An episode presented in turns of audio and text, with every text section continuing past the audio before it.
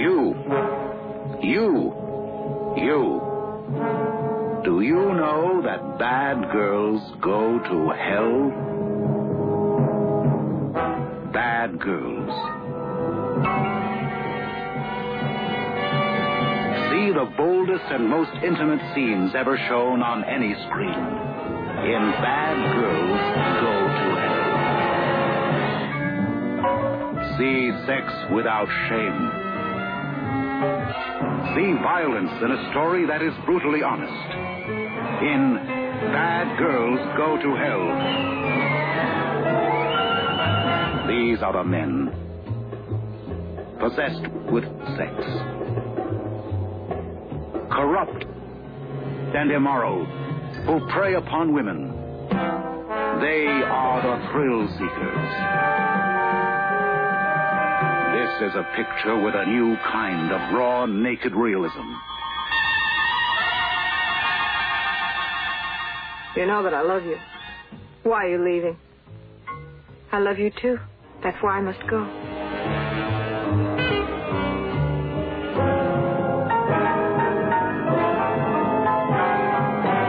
If you want to see a film that dares to tell all, that is truly a body and soul shocker, then you must see Bad Girls Go to Hell.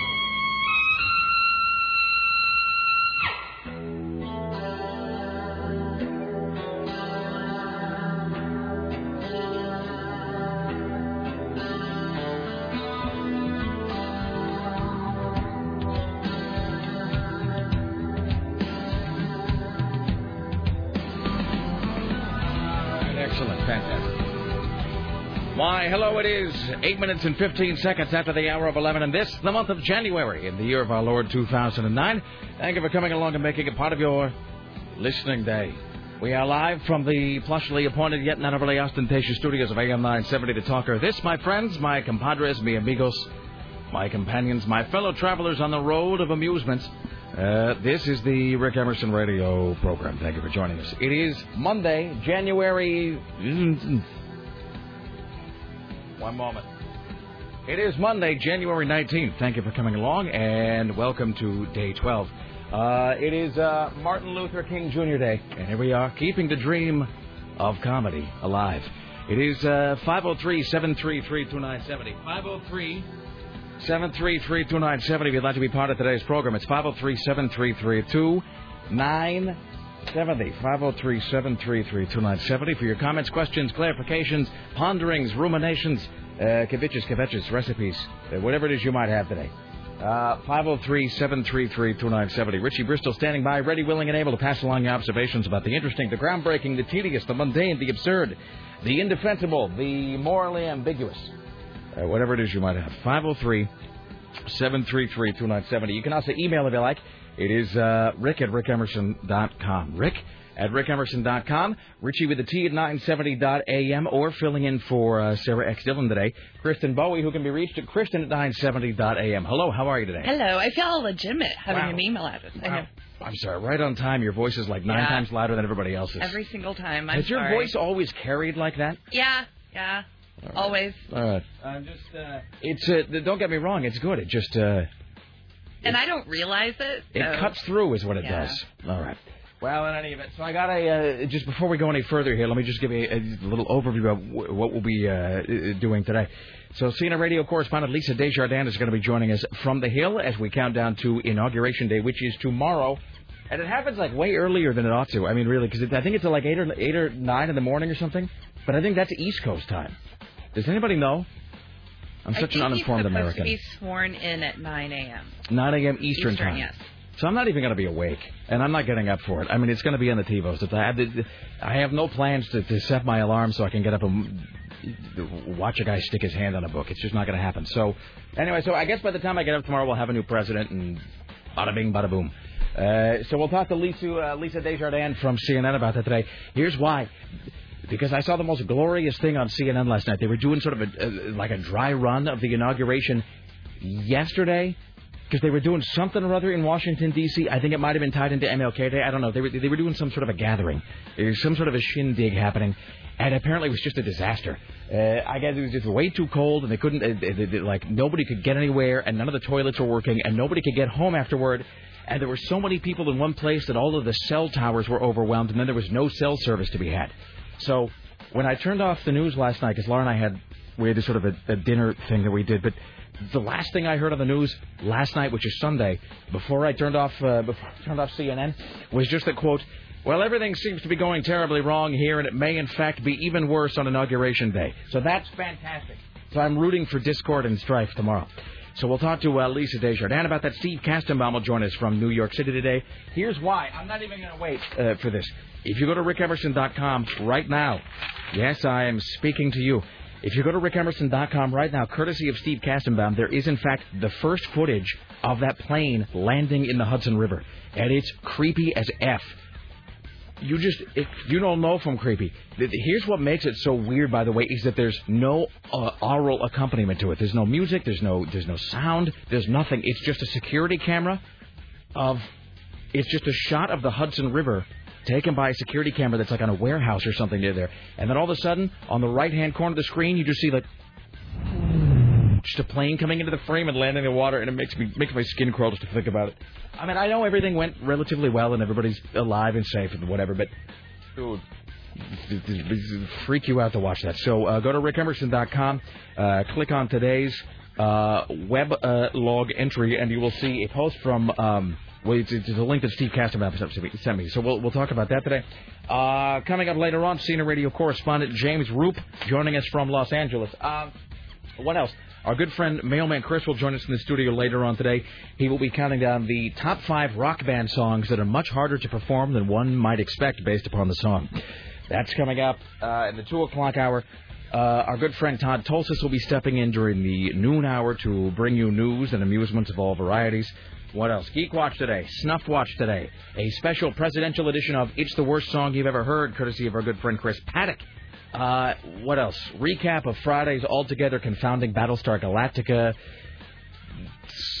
quasi-season semi-premiere. Uh, the final 10 episodes of Battlestar Galactica kicked off last Friday. Court and Fatboy from Rock 101 KUFO. Uh, they're going to be showing them every Friday at uh, the Bagdad. So we were there Friday night for that. And it was just like a it was just a big, uh, just a big pile of what.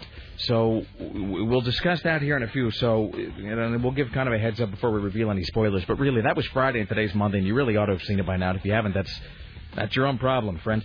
Um, there you go. That's it. Uh, your phone calls, other uh, uh other things on the horizon as well. It's 503 733 2970. 503 733 2970. Uh, so we've got phone calls to get to. We will discuss Battlestar Galactica before the end of this segment and um, so forth. All right. On that note, so this morning uh, I got up a little bit later than normal because uh, because the office is closed today. Now that is not going to stop us from being here and providing amusements for the people because it's what we do. Because the uh, we're game ba- game day players. Exactly. Yeah. Because the need for entertainment and diversion never takes a day off. So here we are. But so the phone rang this morning, and I I don't even. Do I have? Let's see if I have the actual email. Hold on. Let me check my phone. Uh, so I got. So I called Sarah this morning, but Sarah did that thing of.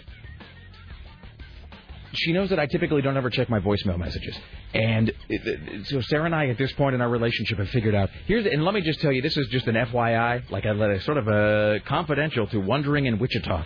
Um, if you leave me a voicemail, the odds are like one in fifty that I'm ever going to listen to it. I'm the same way. Because what's the point? I'll just call you back. The only time I will listen to a voicemail is if it's from a number that I don't recognize, or if it's like a private number or blocked or something. Then I guess I have no choice. Um, but if it is a voicemail from somebody that I know, I'm just going to call you back and say like, "Hey, did you just call me?" And then you'll say yes, and I'll say, "What did you need?" And you'll tell me, and then we'll be done. And then I'm going to go and delete the message without ever having heard it.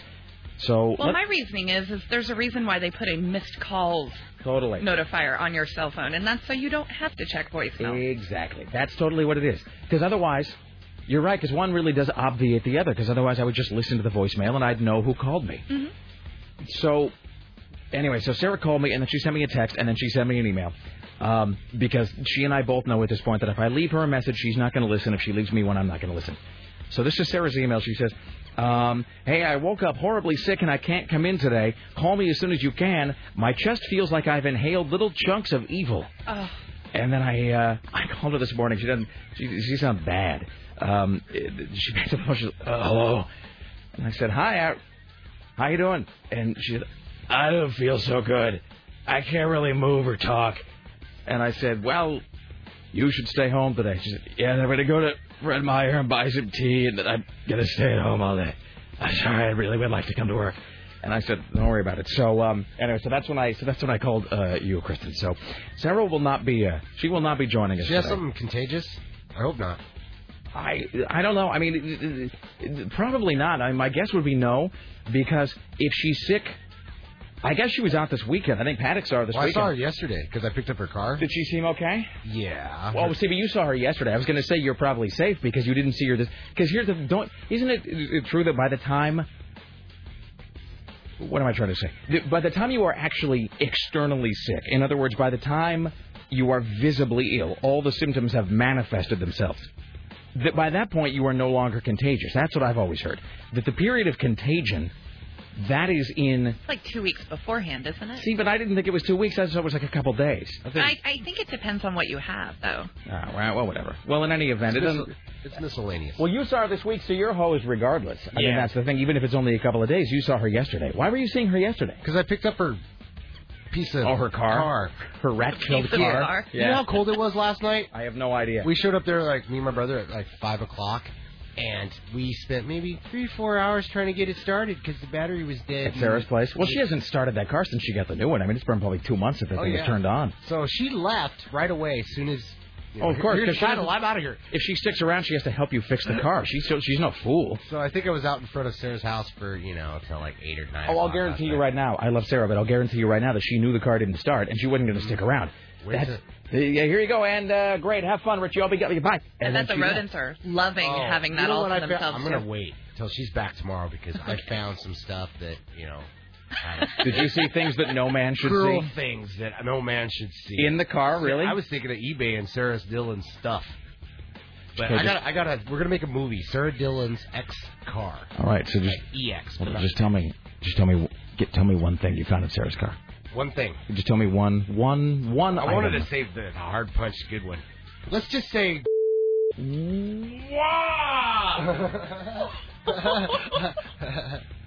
I wanted to take pictures, but I is just one of those things that I didn't want to do to Sarah. expecting that answer. I didn't want to do it to W- Sarah. would you say it's like a Britney Spears style? Ye- Brittany would be proud of Sarah. I don't know. I was so unprepared for that. Yeah, and we kept the stuff. 'cause I Oh was like, God, because you're creepy. No, that is creepy, but you know, um, All right. Graceless. And No, it's just kidding. Sarah- it's Sarah's dirty stuff.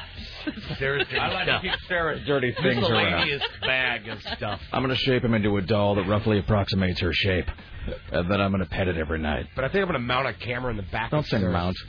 Back of Sarah's car, and I'm gonna make films inside of her car.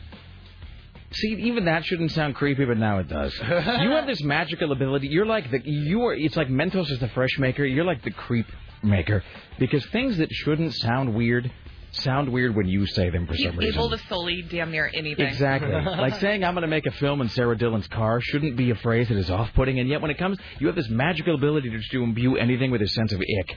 That's like the um. We were noted the other day that the phrase "don't tell anyone" has the ability to to make anything sound weird. Like there was that we we- this story a few weeks ago. There's some teacher.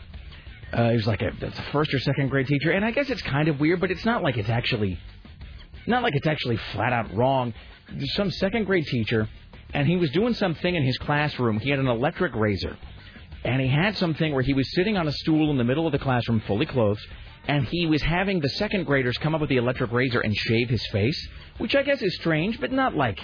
That's the beginning. But that doesn't scream. It doesn't scream Kind like. of weird, but not creepy. It doesn't scream molesty or Yeah, anything, exactly. except that he did this. Apparently, the kids would come and shave his face, and then he would say, "Don't tell your parents." Oh, that. and see, but then that yeah. makes it creepy. Yeah. See, that's what makes it. That's like it Uncle Ted creepy. totally Here you go. exactly. Shave my armpit next. You don't need to tell your mother about this. She doesn't like me anyway.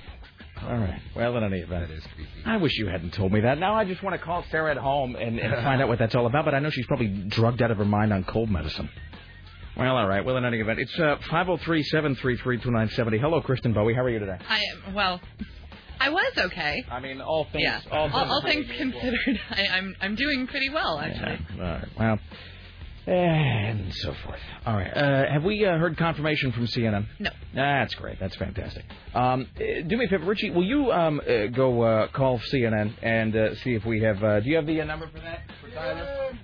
I have it here if you need it. And find out if we have uh, if we've confirmed everybody for tomorrow. Let me give you the prep. All right. Um, let's see. It is uh, what eleven twenty-two, something like that. All right. Well, I should take these calls, and then uh, we may or may not discuss Battlestar Galactica right here. It all depends on uh, where we are in the hour. Uh, hello, hi. You're on the Rick Emerson radio program. You are the first caller of the day and the week, setting the tone for all that will follow. Please don't be terrible. Hey, Rick. Happy Hey, New Year. Hello. How are you? Fine. Hi. Um, I just wanted to let you know that the um, the speech actually he takes Brock takes office at twelve oh one. That's Eastern time.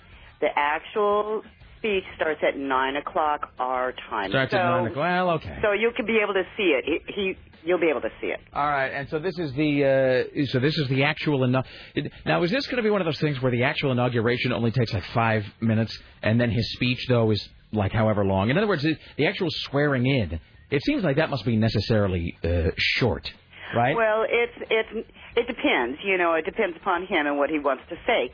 However, um, as of 1201, he is the president of the United States, Barack whether Obama he's sworn in or not. okay, all right. So. I just want to let the viewers or you know the listeners know that at nine o'clock, that's Uh. when you want to turn on your TV. All right, thank you for the clarification. You bet. All right, thanks so much. All right, there you go. Barack Obama is Mitchell. Uh, it's 503 733 2970. Hold on, I'm going to make a note to myself. I have a great idea. All right. All right, I got a great idea to share with Lisa here in a minute. Oh, by the way, not that anybody uh, at home really cares about this, but uh, like if you're playing the uh, the Rick Emerson uh, picture pages game at your uh, domicile right now, uh, left side of my head, huge cowlick going on right here, which I didn't bother to fix because it's a holiday, so it doesn't really matter. Hello, Chris Paddock from Rock 101 KUFO. How are you today? I don't know what mic am I on. There you Oh, go. There we yeah. are. All right. How are you, Rick? I am fantastic. Wow, Obama mania. It is sweeping the country, Truly. from what I'm told. Truly. All right. Yeah. Uh, Can't help myself. all and right. by the way, has anyone noticed that when Richie, I told you this off air. Have you ever noticed that Richie laughs like the gimp in uh, Pulp Fiction? like in the little background there when when they're in Zed's basement. All I can think about in that scene, I don't really remember what the gimp sounds like, but but you know what? You know what I do remember in Pulp Fiction is the sound that it makes when what's his name Zed is drumming his fingers on top of the gimp's Oh, head while he's trying to ponder what to do. That- that's a disturbing sound. Because the gimp as is sort of crouched down and he's got the full leather bodysuit like that guy in People Under the Stairs, and and he's like drumming his finger on top of the gimp's head and he's well now, and then he's trying to ponder which of the guys to violate first. Yeah. I was thinking he also looks like Bane from the Batman and Robin movie as well. Yes. Bane. Well, well, Thank well you. spotted. Horrible movie. All right. So, So- you were there uh, Friday for Battlestar Galactica. Amazing crowd. I want to personally thank all of the KUFO listeners and Court and Fat Boy listeners that showed up. Huge Uh, out. Battlestar Battlestar fans in full effect on Friday here in PDX. And you know, I, I saw you on the television show talking about how this is a geek kind of city, and, and you couldn't. That was confirmation enough on Friday night. it wrapped all the way around the uh, all the way around the building. Yeah, it was amazing. corners. and so. people were reverent. To, Yeah. uh, did you notice that? No one really spoke. no, they shut the hell up. Yeah, they did. They, They really did. Uh, a lot of intense things and revelations if you're following the show. Uh, So we should say right now that so we will be talking about uh, things that happened on Friday's Battlestar Galactica, and I know that already it's become like like the just like the uh, the douche patrol is on they're they're in full force on the net because I guess so just I don't want to be that guy and be inadvertently revealing things. So if you haven't seen Battlestar Galactica from last Friday, you don't want to know or whatever, like this is your this is your chance to turn down the radio. Somebody told me that he went on to some completely non Battlestar Galactica related message board. It was like an Xbox board Right. or something. It was like a Left 4 Dead message board or whatever. And some guy had changed. Okay, spoilers beginning now. There now. Some guy had changed his screen name to Ellen is the fifth Cylon and Dee kills herself. like that was his screen name. That's a really intense way. That's like a flash mob way Seriously. of giving out People on the internet hate you. It- So, I mean, it's yeah. like those guys who would walk around the mall with, Sure. you know, Dumbledore dies on page 437. you know, I mean, which is, uh, you know, I mean, in a way, you almost have to admire that because it's just such a dick move that you almost have to embrace it. It's just so, it's just such a jerk activity that one it almost becomes like a sort of performance art. But on the other Yeah. hand, you know, you don't want to be that guy. It was amazing, uh, and I'm not sure what part this. I want to say it was maybe when Dee kills herself, where someone screamed in the as cut to a break. F this show.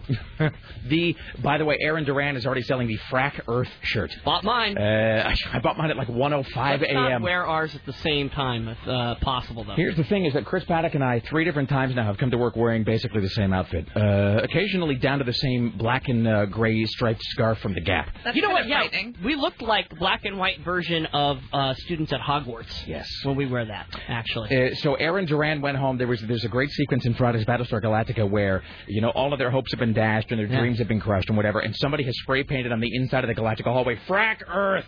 And Aaron immediately was like, "I'm going to go home and make that shirt right now and sell it."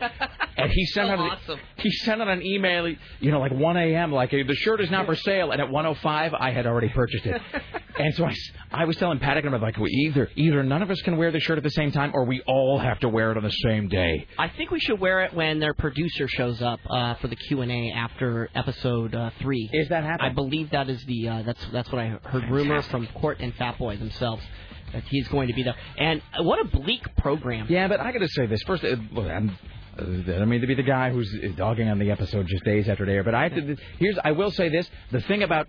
Uh, We'll get them them more uh, later. We may actually have to break this into a, a separate segment here, so I have to break here in a second. But I, um, so we'll talk about uh, Ellen Tigh being the alleged fifth Yeah. Cylon here. Uh, we'll talk about uh, the, the the Earth and the bones and the hey hey and the what's it all mean. Uh, What is that? I will say this: the Dee suicide thing didn't didn't really shock me or or as much as it did other people because I saw it coming a mile away. And here's how. And I was talking to somebody about this afterward.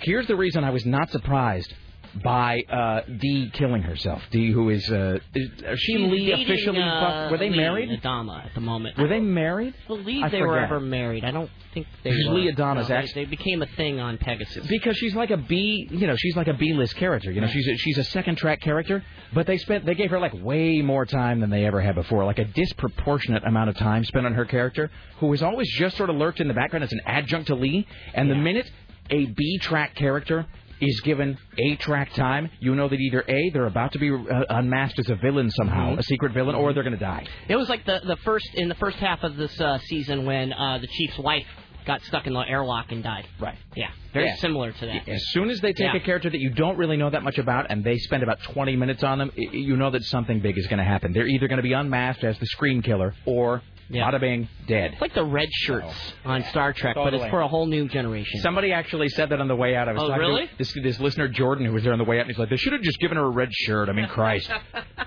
and then he went off to, like, drink Rubinator Stout angrily.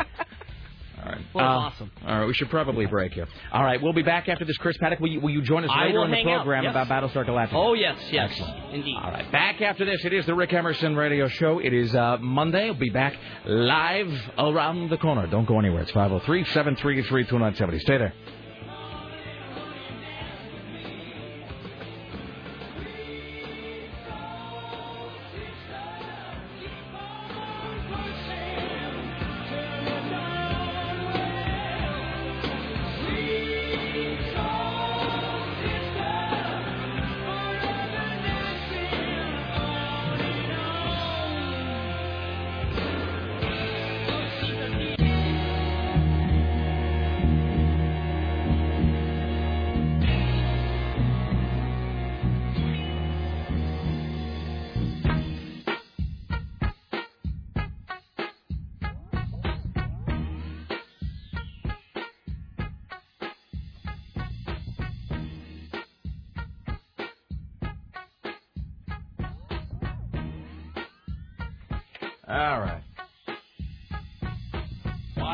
Is the Rick Emerson Radio program. It's 503 733 2970. Thank you for coming by. Uh, later on in this hour, CNN radio correspondent Steve Kastenbaum. Uh, coming up at noon, our friend Todd Tolsis uh, will be uh, in the studio to uh, lay down some news uh, for y'all. Coming up later on, CNN radio correspondent James Roop, Lisa Desjardins, who I guess will be joining us in the 1 o'clock hour. We'll also be counting down the top five rock band songs that are harder than they might be, than they might appear, I guess, on first on first blush. And by the way, this is uh, this is Chris going to be putting this together because I have no because I have no not because I'm terrible at the game and I don't. I I realized I got about five minutes into my first round of Guitar Hero about a year and a half ago and realized it was a thing at which I was never going to excel. And I'm sort of like if I realize that there's no chance that I will ever become good at a game, then I just kind of pull the pin early on and I decide I opt out. It's like uh, That's how I am with first-person shooters. yeah, no, Yeah, see, and I'm that's no good at you it. don't get motion sickness, do you? No, no, I'm just, I'm just not any good at it. That's well, you know, not everybody can excel at everything. You do have do you have Guitar Hero or Rock Band for the uh what is it for the I uh, have Guitar Hero World Tour. It's awesome. but it's for your handheld, right? Yes, it's for my DS. And it's the best thing ever. I do have to. You're actually giddily shaking back and forth in places you describe it, and it has like a whole, but it has like an attachment for Yeah, it, doesn't it? Where you snap on like the keys or the whatever the the frets. Well, with the with the DS, you actually have a Game Boy Advance cartridge, and Uh-huh. that's where the handheld part of it goes for the actual the the frets and everything, so you can do the notes. And then the touch screen is where you strum. Now it is actually a pretty great. It's a great port for the game because they haven't lost anything. It really is just And I lot- can take it anywhere. And it, it's just a miniaturized version of the game because a lot of times if they, they sort of reduce those games for handheld devices, they have to strip out a lot of the gameplay components. But that seems to be uh, it The seems only to have survived is, intact. is there's not as many songs because I mean there's only so many songs you can fit on a little like inch by inch cartridge. So So wait, you said this is uh this is Guitar Hero or Rock Band? Guitar Hero. Guitar Hero. Yeah. Is that the one that has the dead Kennedys? Because there's some one of the games has uh, I think it has Holiday in Cambodia or California Uber Alles or something. No, I think it was it- Court that was telling me that. It has Queen. Really? Yes. Excellent. All right.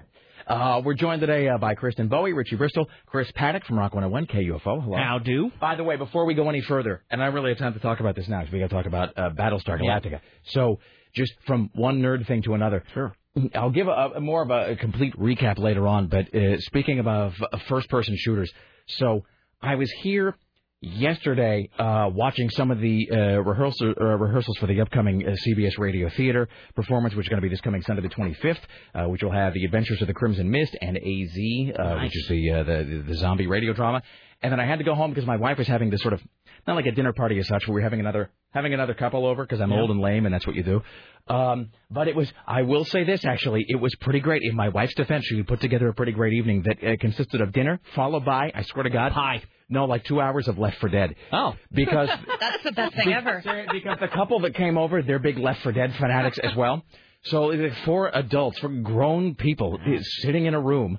Uh, consuming just a huge amounts of calories and then killing zombies for like two two and a I've half heard that game eats your life. It, it is like a time suck like you have never So experienced, like your World of Warcraft, right? dude. Uh, yeah, see, and that's the thing that I can't get with. I can't. I mean, I'm Pat Luther. The Rick Emerson does not pass judgment. I'm an, we- you know, we're an inclusive show here, but I can't get with the the role the role playing games, even the online kind. I just That's- don't. Yeah, that's lame. I, I'm sorry. I'm not. Thanks. No, no. See, are Are you part of that? I'm not saying. Of course sorry, I am. I'm, I'm sorry. I That didn't is mean, all didn't from No. that is from Chris Paddock. I'm not saying it's lame. I'm just saying that it's a thing that doesn't. Here's the thing Give about me something to put me in the action. the that. See, that's my thing. The thing about like World of Warcraft or EverQuest or I any of kill those stuff games, on there. but the, it just seems like a lot of work. Yeah, it Like really it- is. I mean- That's why I have a love-hate relationship with it. Every two or three months, I cancel my account. Then two months later, I'm like, well, Please don't take this the wrong way. I don't mean any offense by this, which I know always prefaces something that's horribly offensive. Yes. So please don't be offended when I say it seems like World of Warcraft and similar are for people without jobs because it is, it, uh, which I'm not, and I'm no, not. it's completely true. I don't have the time to get to level 80. But see, that's my thing, Yeah. and because I'm not saying, I'm, and I don't mean that in like a parent's basement comic book guy kind of way. I'm not, a, I'm not a snob about that. I'm just, it just seems like, because isn't isn't a huge part of World of Warcraft everybody thinks that it's about like raiding parties and hey, we're going to go loot and pillage and burn down like the, the Visigoth, you know, you know, city or something. But isn't a lot of it like? But first, I got to spend like nine years in a factory, like earning money to buy a sword. Exactly. So here's the thing: you can actually buy money online to buy. But that's, Oh, but that's, So but that's cheating. yourself quickly? No, but that's cheating. That's like when I got the Dungeons and Dragons though, like back in the day, and I got I was like, oh, Dungeons and Dragons could be cool. that was out in like kill, the 90s, right? uh, 80s. I'm, Okay. I'm showing my age here. Uh, and I got the box from TSR, and then I I realized it's just a box. It's just a bunch of Where's graph- the board? Where are the game pieces? It's graph paper and like those stubby pencils from the church collection box. Oh, you mean the actual the actual okay, game. thought I, you didn't want. I didn't want to like sit there and, and take notes. Well, I World of in school. Warcraft. That's why I love D&D. It's awesome. World of Warcraft, it seems to me, is what Dungeons and Dragons wanted to be. In other Yes. words, when kids were playing D and D, which again, many I look, I have many friends who are D and D players, um, but D and D was sort of it was the best they could do at the time. I mean, it was it wasn't the. but with World of Warcraft, it does seem like. Don't you? I mean, I, unless you're going to sort of cheat and go on, you know, on eBay and like buy buy you know stuff. Isn't a lot of the game where you literally your character is You're like, well, I got to go to work, you know, and you got to spend eight hours like doing something, like working to earn gold to buy like No, a flagon. you, you don't actually something. have you don't actually have a job or anything. You you do what's called grinding, which is killing ten of this, ten of this, ten of this, and it gets tedious because here you have like a level. In my case, you have like a level twenty one Tauren warrior, and here comes this level eighty elf, and he freezes you and then kills you, and you have to start all over again. happens so- to me all the time. Yeah, I hate level See, 80 elves. And this is my thing about first-person shooters: It's no backstory, no plot, no uh, no extraneous nothing. Just give me a gun and something that shoots. Here's you know, question. something that you know. I'm just curious. What do people in World of Warcraft do on, on, on this day of days where they have to do service? It's MLK Day. Are you asking if there's I'm an wondering, are, in-game they, are celebration? people taking a pause from World of Warcraft and possibly getting out? I, I Oh, they are? Blizzard, the people who created World of Warcraft, actually coordinate the calendar within the game world with the actual world calendar, and they have like their own little celebrations on holidays. It's really kind of weird. don't look at me. Dude, that's that's like having like the Ewok celebration or something. It's pretty Like, awesome. gonna Like say the at, jump jump song. Yeah. at, at some point, there's like a fire celebration, and you dance around a fire. It's really kind of. That sounds like. Wiccan. It's very, or Lord of the Flies. Well, it all takes place in like medieval times. Yeah. so- By the way, were you here? I don't think I don't think you were in the studio that day that we were reading the World of Warcraft lexicon. There was like a glossary online. It was some World of Warcraft, and it wasn't done by a hater. Like it was some World of Warcraft fan that had posted like this is the official World of World of Warcraft glossary.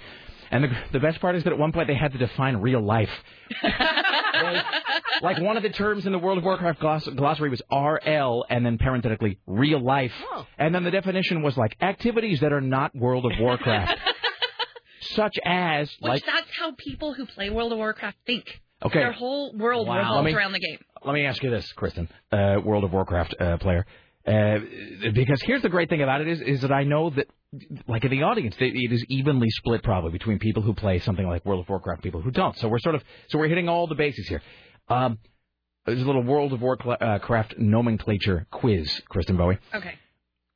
In the online World of Warcraft uh, lexicon, uh, what is the term used for when a player, such as yourself, who is in front of the computer playing World of Warcraft, must take a break to go to the bathroom? Oh, that one?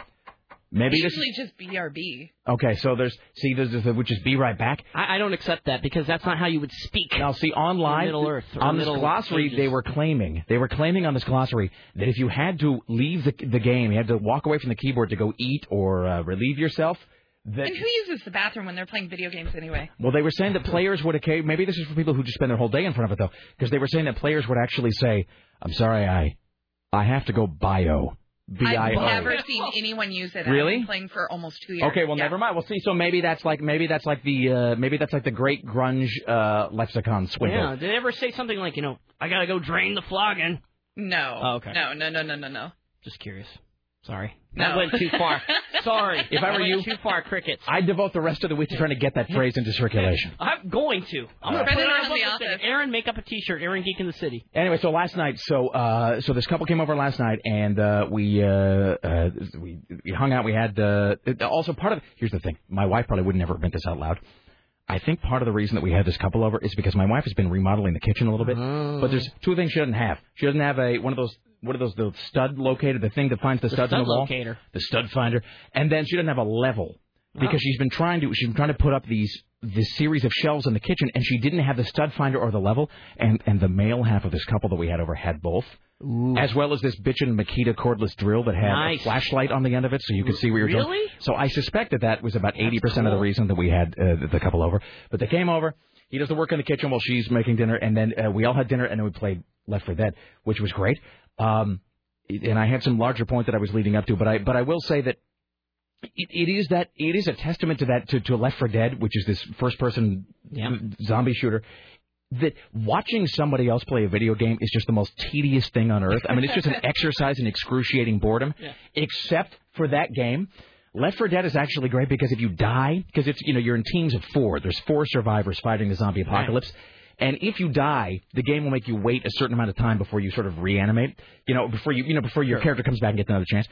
And until then, you just sort of you you are just sort of in this third person God perspective watching the other players battle, and it actually is uh, it's strangely gripping just to sit and watch the other players continue to slug it out. So, I don't. I, I I don't. I've never played this You game. have The only to do thing I it. can relate to is maybe Teenage Mutant Ninja Turtles, the arcade game from Konami. It's exactly the like best that. game ever. It was the best game ever. It is the best game. The ever. technology might have actually kind of failed with the buttons and Yeah, whatnot, but, but you could get around I it. love the story. Um, subject line of this email: Panic is making my blood boil. Oh, uh, who? Who? And then there's no further clarification. I'm that's the, sorry. that's the best thing about it. blank There's no follow up about it. I'm sorry. Uh, all right, well, let's jump back in time uh, to Friday night Battlestar Galactica, which is uh, Friday night. Court and Fat Boy at the Bagdad premiered uh, the first episode of the final ten. Yes. basically. And so uh, again, here here there be spoilers. So proceed at your own risk. We're going to uh, give some things I'll away. make your blood boil. So, so on Friday, A D, uh, who was Lee Adama's ex, uh, shot herself in the head, which Yep. again I saw coming a mile away. Even, because even if they hadn't spent a disproportionate amount of time on her, the fact that she did that whole thing of like, because it's such a bleak program, that show is just it's just like one down ending after another. She's singing to herself. And then she's all happy. She's like, I'm covered in a golden glow. I just want this feeling to last forever. And she's looking at a picture of her parents and a picture of her as a child. And she goes on a date. And it's like, you just, you immediately know that it's such a shift in tone Yeah. That she's going to cack herself. And of course she does. So she reaches for the gun, kills herself. Um, second thought about Friday's Battlestar Galactica. What's his name? Felix, who's missing the leg now? Oh yeah. And by the way, I'm admiring the amazing special effects. How did they do How that? did they do? Are they doing what they do with uh, Forrest Gump and Lieutenant Dan? That's all? now see, they don't have the budget for that. That's my thing with Felix. incredible. Felix Gaeta, who is missing his right leg now. It's off at the knee, and so he's got the prosthetic, and you can tell it is a real prosthetic because it's not. It's not. It's not. Uh, uh, it doesn't have the circumference of a regular leg. It's basically just like a rod that Yeah. ends in a in a shoe. It's a rod that ends in a foot. So that is exactly my question. How are they? How are they getting rid of his leg? I can't believe that that show has the budget to CGI his leg I, away. I do have an issue. If the Cylons are so advanced, why don't they build him a robotic leg?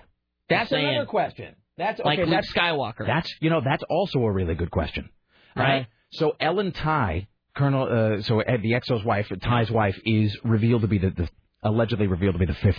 you know, I don't fifth believe it. Cylon. I don't believe it. I don't believe it either. It seems like a red herring. It uh, it seemed so weird at the end of the episode that he came to this realization, and through the episode, everyone's realizing that they did live on Earth two thousand years ago before it was nuked, and he sit. He's holding her in the ocean. He ima- imagines it. He sees himself in the moment as they die, and she's explaining. He, he, she says to him, "You know, I will be reborn." right, right. Well, then he comes to the knowledge that she is the fifth. I don't believe that. And, and then on that, on top of that, what's Starbuck? I I don't know, and I, I do have to. s- Don't get me wrong. I like Battlestar Galactica, I really do. But there are moments when that show is just so ham-fisted, when they just they. There's moments when Battlestar Galactica is written badly. I just I have I have to say it. I had to laugh at uh, Olmos in the uh, room when he was like, not to steal something from uh, Fat Boy, but he was explaining uh, how you know Shatner's acting his ass off in Wrath of Khan, where he's like the most stupid. Yeah. When when uh, Olmos is standing over the body of Dee and having that Right. freak out, Right. Right. it was really horrible. It it rang false. Yeah, it was uh, bad. That it, it, it- so I mean that show is still leaps and bounds better than most things on television, but it's not.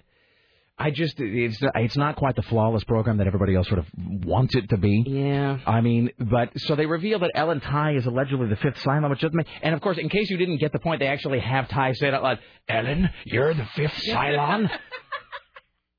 How could like you as though there's any like there's any casual viewer of Battlestar Galactica at this point who might have just blundered by on their way to watch Battle Dome and decided just to stop. Wait, what's this program that seems impenetrable? I'll I'll watch it. I mean, everybody who's watching, there are no more casual fans of Battlestar Galactica at this point. If you are watching, it's because you're a hardcore fan, so you, they don't need to say things like that out loud. I think that they're trying to say those things out loud because they realize that there's probably a lot of people jumping on the bandwagon. and that they took like nine years between uh, Yes. seasons. Well, that was so. a writer's strike fault. So Uh, so I got a couple things. One, there's no way she's the final Cylon. That's a red herring. I agree with that. Secondly, uh, so they they they finally they did they find Earth and they discover all of these uh, Cylon remains and all these bones, and they test the bones, and the bones themselves are Cylon. Right. And so everybody on the planet, even those who had actual skeletons, turn out to have been Cylon. And so I got two predictions. Uh, prediction number one: Earth is not the thirteenth tribe. Earth is in fact the first tribe, and in fact everybody. They're not trying to get to Earth. Everybody was escaping from Earth Yes. and that they are going in cycles. They leave Earth, they go out and then they uh, trying and then to they try warn to the back. other tribes not to go to Earth. Well, or this. See, and here's the thing: is the Battlestar Galactica is so heavily uh, rooted in Mormon theology. Mm-hmm. There's so many parallels. There's so many because, of course, uh, because Glen Larson, uh, you know, is very, you know, he's he's you know LDS. Yeah. And there's, you know, it's been how uh, in Mormon theology, um, God lives on a planet called Kolob as opposed to Kobol. Okay. Uh, in the Mormon Church, and the Mormon Church, the hierarchy is structured very much sort of like a corporation. But in the Mormon Church, there is the president, who is also a prophet, who speaks to a quorum of the twelve. And of course, on Battlestar Galactica, the president, who is also a prophet, speaks to the quorum of the twelve. So I mean, it's there's the Mormon analogs in that show are very heavy. But in Mormon theology, there is this theory that you are here on life. You're here in life to to try to achieve perfection, and once you achieve perfection, you will ascend to the next level of, of sort of of godhood. And so my my theory about Battlestar Galactica is that Earth is the first uh, tribe. Everyone leaves Earth, they go out, but they're they are constantly repeating everything. In other words, they leave Earth, then they come back to Earth, then they leave Earth again, and they're doing it over and over They're and over again until they can find a way to exist without blowing it up. Because that's because Earth, you know, there was a nuclear holocaust and everyone died. So my theory is they have to repeat it over and over again until they get it right and they don't end everything with war. So there will be no time travel to lean on on this No. program. No, Thank no- God. No time travel as such. Or It's- thank God. It's just that the whole thing is working in a circle, and they got to do it perfectly once before they can achieve nirvana or transcendence. It's like So- Groundhog Day. Or yeah, exactly. So in that way, it's like a Buddhist sort of a thing. Oh, interesting. I Uh, never even looked at, at Groundhog Day as a Buddhist uh, allegory, but now I do. My second prediction is this: so because they find all these Cylon remains and all these bones on Earth, I have like maybe I don't know, it's like forty to fifty percent uh, chance here that we're going to find out that humans did not create Cylons. Cylons actually bred humans as slaves. I like that theory. and then the humans were actually escaping Earth Yes. to get away from their Cylon captors. And, and they and the humans were the ones that destroyed exactly the planet. Because then it's like everything you thought you knew is wrong. And it's Starbuck that's uh you know, she's the great destructor. But please do something with her. I don't know what please, the 'cause hell I, that's I all want about. Starbuck to be crazy again. Or I- not be so crazy, but be cool and she's getting all wacko. I have no, I have no idea. I don't know what the deal is with Starbuck. I just, as long as she doesn't have any more visions, I just don't. It's like You're done with the visions. I got so. Here's my thing about Battlestar Galactica, uh, and then we'll, and then we'll, we'll wrap. Then we'll wrap. it- Then we'll get back to World of Warcraft. talk. Um, the, my thing about Battlestar Galactica is, again, it's it's. I say all this with respect. Uh, it's a great show. It really is. It's not a perfect show. So I say all this with the caveat that it is really, it really is. It's it's exceptional television most of the time. But there was like uh, like around I don't know, uh, like maybe about halfway through the through the third season, and especially the first half of the fourth season, it's like they just started to they started to take all of their own press about it being a religious allegory and about it being deep and having all this philosophical symbolism. They just started taking it way too seriously, and so then everything on the show had to have this really heavy-handed religious allegorical component to it, like Baltar. It's turned into kind of like one of those unauthorized books that you would get, like The Hidden Meaning of Lord of the oh, Rings. Battlestar Galactica and philosophy. Yeah. Which does exist, by the way. And Oh, I think believe that. It's they've become that because what's really compelling to me is the idea of just a whole bunch of people in a confined space for five years slowly going nuts. You know, it's like the battle fatigue, the ongoing Mm-hmm. post-traumatic stress syndrome making. There's this great sequence, by the way, on Friday's Battlestar Galactica, where um, where Adama, General uh, Edward James Olmos as Adama, is drunk and he's walking off towards Tigh's quarters to try to pick a fight with him. And he's like got a bottle of Yukon Jack or something in his hand. He's like staggering down the hallway, and, and it's just chaos. There's like guys punching each other in the face, Yeah. and people slumped over in the corners, and there's you know the frak Earth graffiti. Right. And um, it's just like I like that whole sort of take on it. The, That's just cool. everybody slowly going nuts. People are going mad in space. and- yeah, yeah. I don't need to see Baltar shirtless, surrounded by a bunch of nubile chicks. They're kind of uh, done with that. like- you, can't, got the lab coat back hey, on. giving him a waxing or something. I just, uh, I'm done. I'm Let's with not that. do that in the No. next episode, please. All right, uh, predictions, observations. Um, predictions. The uh, that we will find out. I, this is my theory that everyone is Cylon on the ship. Everyone, everywhere. Everyone, yes, they are all Cylons. If you notice, Roslin found a flower that somehow she felt a connection to on planet Earth. Dualla found that locket in the Jacks, Mhm. which I believe belonged to her. So everyone is a Cylon. yes. All right, there you go. That's Chris We'll see how that goes. Chris Paddock, ladies and gentlemen. That's me. All right, I believe this is Steve Kastenbaum, Kristen. So what we'll do is we'll roll right into Steve Kastenbaum, then we'll take a break. We'll come back after this uh, with Todd Tulsis, who will be uh, joining us at the news desk today. Later on, Jim Roop, Lisa Desjardins, and the top five uh, rock band songs that are much more difficult to perform than one might anticipate based on hearing them. Ladies and gentlemen, from New York City. CNN radio correspondent Steve Kastenbaum. Hello, sir. How are you? Hello, how you doing? I am uh, fantastic, brother. How was your weekend? Uh, pretty good. Uh, well, well, kind of a working weekend, but it was good. All right. Uh, the hey, by the way, so I got to say this. Um, that footage you sent me of this plane crashing in the Hudson River is unbelievably creepy. I mean, you know, I'm having a little hard time hearing you over my theme. oh, I'm sorry. Can we drop, Kristen? Can we drop the uh, music there? Is it? It's off. Is it off? All right. I think we're something feeding the phone. There we go. Something was feeding the phone. Yes. There we go. All right. Sorry about that. Um. Anyway, so it's uh, that that footage you sent me of the plane lash, uh, landing in the Hudson River is unbelievably creepy.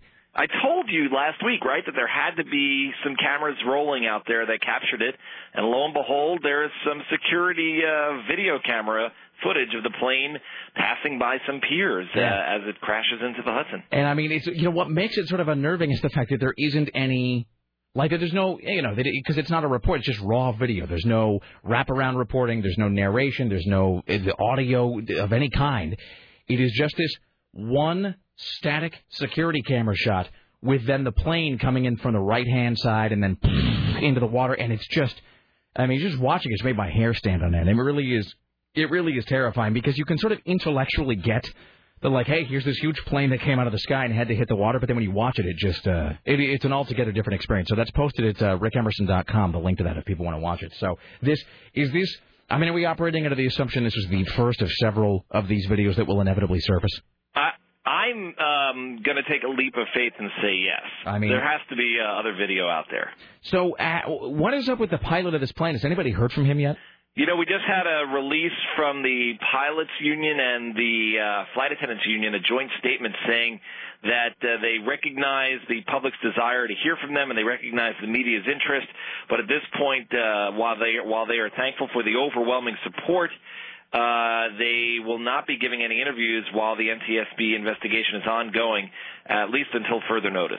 All right, and because I mean that's you know that's the thing that everybody's sort of waiting for is to you know to see what this guy uh, this guy says. But at this point, at this point, I would almost recommend if I were the if I were this guy's friend or his you know, he's got an agent or something at this point, I would almost just recommend that he never give any interviews ever. Uh, Right. just stay out of the public eye for the rest of his life, and then Salinger style, his legend grows. You're right. You know, I don't understand why they're why they're uh, you know taking this measure because over the weekend the NTSB in a preliminary investigation said everything corresponded with what we thought happened here and what the pilots said. You know, they they've listened to the flight cockpit recorder, they've taken a look at the flight uh, data recorder, and everything uh, jives with the pilot and co-pilot's accounts of what happened uh, on this flight in their interviews with NTSB investigators. So um, I'm not so sure what the concern is here. I guess there's always, you know, a, a legal uh, ramifications for for saying something that you shouldn't have said, and you could put yourself in. in some sort, open yourself up in some way to some sort of legal action. But I mean, in this case, I mean, it's I don't know. I haven't seen anybody who has said that this guy isn't a hero. You know. Right, right. Um, and it, it, so they they finally they got the plane out of the water. Uh, finally, right? They they did some. What they towed it, or they had a what is like a crane. What is that? How do they how do they handle something like that? It's pretty amazing that they were able to get uh, a crane that's uh, on a barge into New York Harbor near where the plane was moored within about four hours of it arriving, uh, within about four hours of the plane being moored in, in downtown Manhattan. And it was there for a while. And they brought in a barge, a flat barge. And then over the weekend, they very slowly lifted the plane out of the water one foot at a time, raising it one foot at a time, uh, so that water would drain out of it slowly.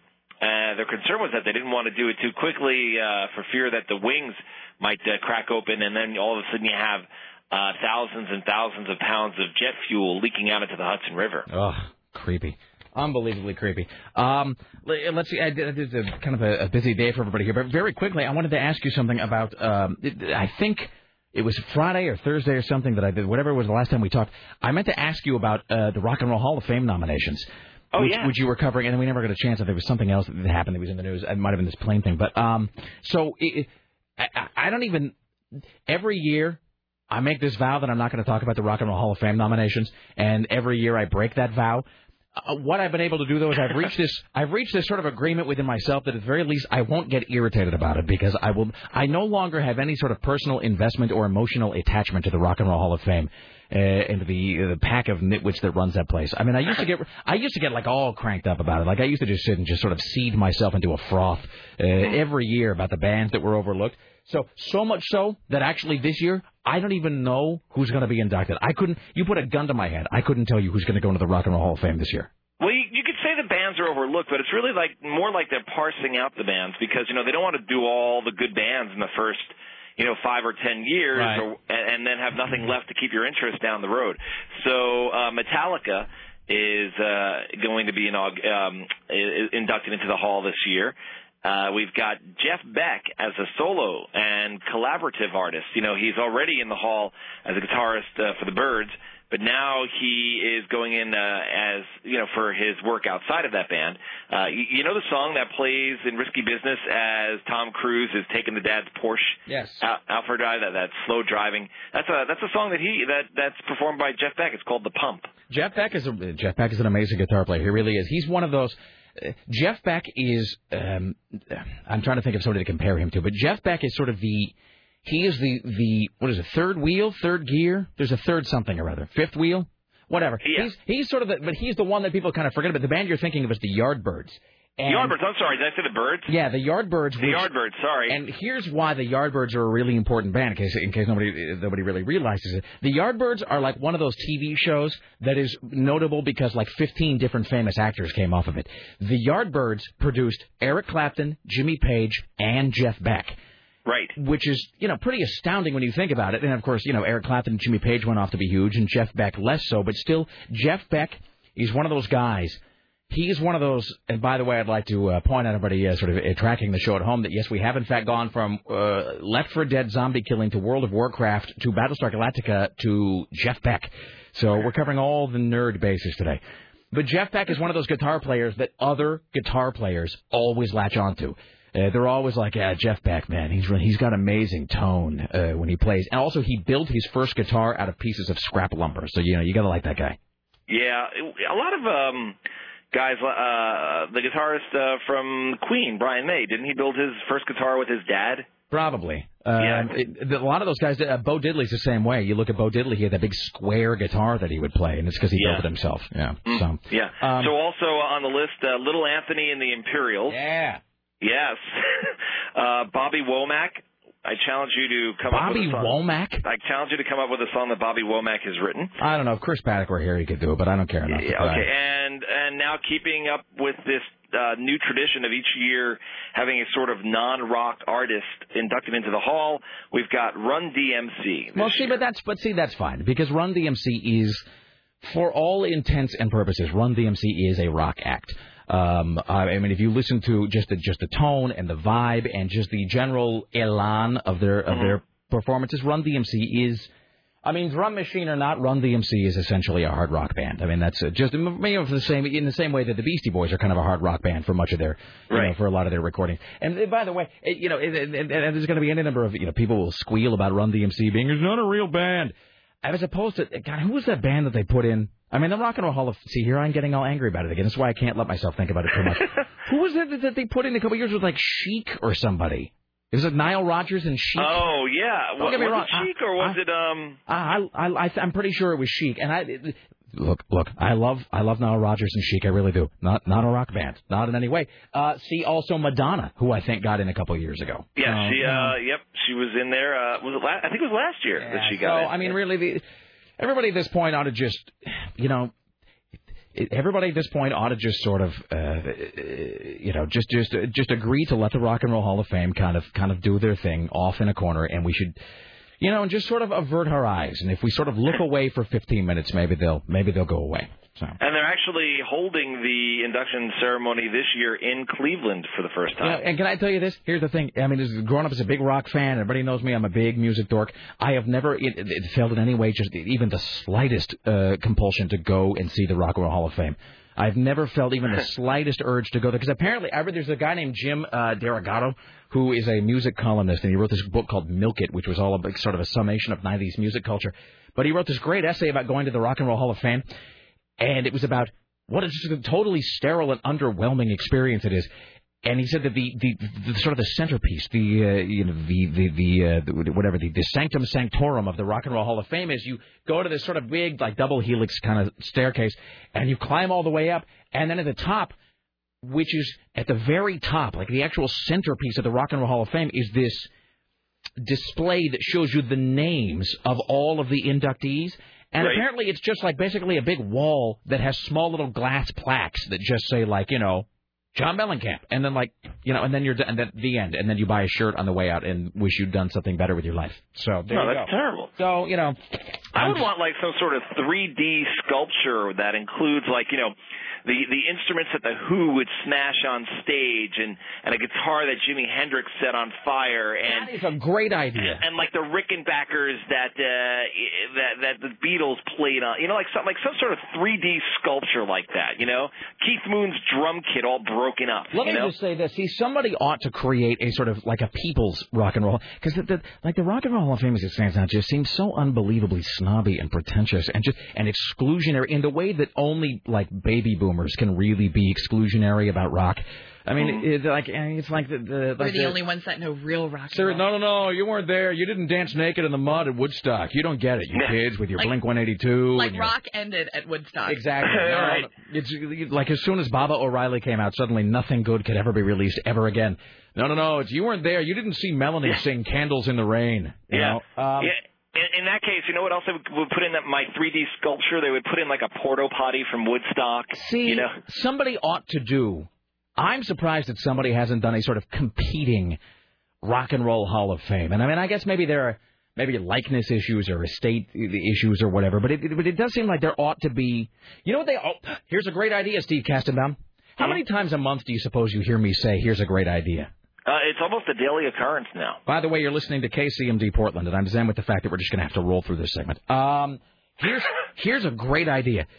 Here's what somebody ought to do, and by somebody I mean I don't know, like a Paul Allen type, the guy because he runs this thing called the Experience Music Project in Seattle, which really is righteous. The Experience Music Project in Seattle, I get the feeling is. I mean, I've been there, and I get the feeling it is what the Rock and Roll Hall of Fame wants to be. You go there, and it is clearly put together by somebody who just loves music and did this for its own sake. Um, somebody ought to put together a Hall of Fame for bands that have been unfairly overlooked or excluded from the actual Rock and Roll Hall of Fame. Ooh, and you know who would be a great CEO of a museum like that? Gene Simmons Uh, I was going to say Stephen Van Zandt. Or Stephen Van Zandt. Because he's got that garage rock show that he that he has uh, syndicated. Yeah. Right, right. So I just said there's somebody ought to put together. But see, Gene Simmons could do it, and he would make it into a money-making enterprise. That's the That's thing. He'd true. know he'd know how to do it right and how to make uh, money on it. Because of course, Kiss isn't in the Rock and Roll Hall of Fame. Um, you know, They're is- not yet. No, see, and Where that's was and that see that's the thing. And everybody has that reaction. Every time I say, you know, kisses. I had a guy. Uh, there was an AE here, one of our sales guys, Tony Howard, who's a big uh, music nerd, and we were. Here's what dorks we are. So we were off the other night watching an all-girl uh, ACDC tribute band because we're great and lame. Um, and we were actually so into it that there were like these uh, there was like these trashy girls that were sort of in the balcony with us, and they kept trying to do this like low low grade like striptease to get our attention, and and it was like we were so into the band that there was this there was this great hilarious moment at one point of a girl doing kind of like a like a like a bump and grind dance, but then if you look, it's like Tony and I craning our necks to see around her because we were busy watching the bass player or something. So, but um. But we were talking about the Rock and Roll Hall of Fame, and I was saying, like, I'm here's the, I don't know that ACDC's in the Rock and Roll Hall of Fame, but I think they are. Um, but but I you know, but we were talking about Kiss and best concerts ever and like best hard rock albums of all time or whatever. And I made the observation that Kiss isn't in the Rock and Roll Hall of Fame, and he had the great dude response of no way. And I said, no, completely. They're not. He goes, dude, you're, you're kidding. No way. And I had to, like, go look it up and show him that Kiss is not in, you know, the most influential American band of all time, uh, not in the Rock and Roll Hall of Fame. So there you go. That's all you need to know right there. Crazy. All right. Also not in the Rock and Roll Hall of Fame, Cheap Trick. Also Alice Cooper. So, also they'll get to Black that at Sabbath. some point. Motorhead. Uh, Did they let Black Sabbath in? I don't know. I think at one point they might have, but I know at one point Ozzy Osbourne had just actually asked them to take them off the list. he was just like, take, just like, take us off the voting list. Sod it. All right. Uh, well, and this is all true. Okay, uh, you're going to be at the inauguration, are you not? No, I'm going to be uh, at a viewing uh, Oh. event in Harlem. Well, I'm going to be up on 125th Didn't Street. mean to bring up some sort of a painful exclusion there. I'm sorry. Oh no, I, you know, I'm I'm kind of happy that uh, I'm not down there only because it looks like uh, commuting hell in Washington D.C. 18 degrees, ladies and Yeah. gentlemen. That's without wind chill, by the way. 18 degrees. And I don't know what they were doing uh, there yesterday at the mall or whatever. Is it at the mall? Yes. So I don't know what they were doing there yesterday, but they were doing some dry run of something or other. Some it might have been an MLK thing, and they were some sort of gathering. And on the news, all they were saying is like, "It's it's been a disaster. Nothing works. The subways are crowded. All the toilets are overflowing, and it's too freaking cold." And that was like one fifth of the crowd they're expecting for tomorrow. So uh, it does seem like it's going to be an exciting time for everybody. I wonder if uh, porta potties have a, a temperature at which you know the uh, the chemical that they use freezes. You should look into like, Or is it like antifreeze? I don't know. I mean, you got to figure at some point freezing could only help those things. You know what I mean? Mm. All right. On Could that note, my friend, uh, so you will be on tomorrow. So we will probably uh, have speaks with you on Tuesday then. Sure. Uh, um, yes, I will definitely talk with you guys from Harlem. All right, my friend. Uh, have a good day. We will talk to you tomorrow, sir. Take care. There you go. Steve Kastenbaum, ladies and gentlemen. All right. Hold on. Richie Bristol, is Todd Tolsis here? Well, I feel like an ass. Can you uh, have him come in? Thank you. All right. I feel like an ass. Richard, get me an ass. Uh, hello. Let's welcome now to the uh, Rick Emerson radio program our good friend Todd Tolsis uh, joining us now at the news. Todd, how are you today, sir? I'm Rick. How you doing? I'm fine. Sorry, we're running a little late here. I didn't realize it was so. Uh, I didn't realize it was so. Uh, it was so. Uh, we were so late today. So uh, thank you for coming in today. How was your weekend? How are things? Oh, my weekend was great. Thank you so much. You really do have a golden voice. Your voice is like a. You, you know what your voice is? You are. Your voice is the. Um, your voice is the sort of oral equivalent to swaddling clothes. Oh, I feel as though I'm being wrapped in just a uh, just a warm covering of golden goodness when you speak, Todd. careful how you use that phrase, golden goodness. I'm just, you know, Nice. I'm just saying you have a you have a warm yet crisp timbre to your voice. Well, thanks so much. Uh, yeah, the weekend was good. I uh, we went up skiing yesterday. You know, uh, I'm sort of a winter sports enthusiast. Are, are you a winter sports enthusiast? I'm not a anything sports enthusiast. Really? No. I have uh, I have so little sport. You could fit all of my sports interest and or ability inside the navel of a flea. Oh man. Uh, I have with room left over for a caraway seed. I have nothing. I have nothing in the way of sports interest or ability. Which is not like I'm not like I'm anti-sport. It's just not a. You know what it is? I don't know if you know this about Richie Bristol now. Richie, and this is not a joke. Richie has no sense of smell. What? Uh, there was a he had a there was an accident with some chemicals when he was younger, and so he doesn't have it damaged his olfactory receptors, so he can't smell anything at all. I didn't know that. Well, we knew it uh, when we noticed that he was wearing way too much cologne every day. This is a long time ago, and we we finally asked him, we're like, "Why are you wearing so much cologne?" He's like, "Oh, I don't want to," because I guess he'd gone to a radio station event when he was at Entercom, and he had not bathed, but didn't know that he had uh, some body odor. A listener had complained to Entercom. Who then scolded Richie? Who then started to put on huge amounts of cologne every day? Uh, overcorrected. Yeah, it was like, uh, you know, want to be on the safe side, better douse myself in Drakkar. And so he has no sense of smell, blah, blah, blah. He has no sense of smell. I have no sense of sport. Uh, which is why I spent 25 minutes talking about Battlestar Galactica and World of Warcraft. So the answer to your question is no. Okay, I got it. I got it. Anyway, but uh, but you're here and you're safe and uh, you know and you uh, you yeah. survived. Yeah, and happy Martin Luther King Day to you and Christina, who I haven't seen in a long time. How are you? I'm doing well. How are you? Yeah, we haven't seen each other since uh, Kristen. Clear Channel days. All right. What time is it? Uh, all right. So let's uh, do this. I'm going to get a couple of emails here. We will probably kick things off to a couple of stories, and then as we head toward the uh, bottom, we will uh, we'll take a break. By the way, so uh, just to touch back one, one final time on one of our previous discussions, I'm now only getting two kinds of email. Uh, email number one says something like, Dear God, this is the geekiest thing I've ever heard. This is what happens when Sarah isn't on the program. It just degen- uh, degenerates into one big nerd fest. For the love of Christ, talk about something that doesn't have to do with science fiction. How about this? But then we get this one. Hey, about World of Warcraft. You're totally right about the bio thing. I hear it all the time. Like, Maybe it's on vent then. what? What does that no, mean? vent is okay. So when you're in a group and you're pillaging and running around and destroying stuff, vent is where you wear the headset and you can talk to them verbally versus chat. Oh, now why don't you just call it a headset? Is Vent like World of Warcraft? Ventrilo is what it is. Is that a, it's a program? I, it's a program site thing that I never use it. Let me ask you this question. I was at Fry's Electronics the other day, and is it true that they make it? It seemed to me that they make now uh, uh, like a specialty computer keyboard that is just for World of Warcraft. That wouldn't surprise me at all. Yeah, it was like At all. it was about half the size of a regular keyboard, and it was sort of shaped like one of those ergonomic jobs that sort of like bent in the middle. But it looked like it was a keyboard just for playing World of Warcraft. I, it wouldn't surprise me. I think I've seen those actually, where it's just like you don't have all the keys, just the ones that you need. Yeah, it Yeah. was sort of amazing. Anyway, uh, this guy says, I hear bio all the time. Somebody will say BRB, BIO, for instance. It's much more pleasant than saying you're going to the bathroom. At least those you're gaming with can pretend you're getting a drink or something. Uh, anyway, I work full time and I run a guild of my own with plenty of free time. Uh, there are times you have to save just an obscene amount of in-game money or items to get something, but I don't think the creators intended people to do these things in a single sitting. Uh, those that do are people without jobs. So there you go. So that's the uh, that's the clarification. Uh, Jen, apparently a girl, emails in and says about Warcraft. I am playing Warcraft as we speak, Rick, and taking notes on it. I am lame. Uh, let's see, and let's see, one more here. We've got this about World of Warcraft. Uh, Kristen, another woman named Kristen, says World of Warcraft do World of Warcraft players do in fact say AFKBIO, which is away from keyboard, bathroom in other words. Wow. Not saying it's cool, just saying they do. Best show ever, uh, Kristen. So there you go. Well, maybe it depends on what. Maybe like is this, is this sort of like a different parts of the country have different kinds of uh, dialects or something? Is it possible that different factions of World of Warcraft have different lingo? Yeah, yeah, oh, completely. All right. I'm just saying. I just I, I don't know. I don't know how these things work. All right. Let's never talk about this again. Uh, do we have the uh, the new news opener? All right, ladies and gentlemen. Ladies and gentlemen, there we go. Thank you. All From right. the CBS Radio Center in downtown Thank you for Portland. punting. I This is was the choking on something there. Here is our good friend Todd Tulsis at the news desk on this MLK Day. Hello, sir. Thank you, Rick. Good morning to you. Good morning, actually. It's sort of good afternoon, Christina. How you doing? Good. Kristen. Uh, Kristen.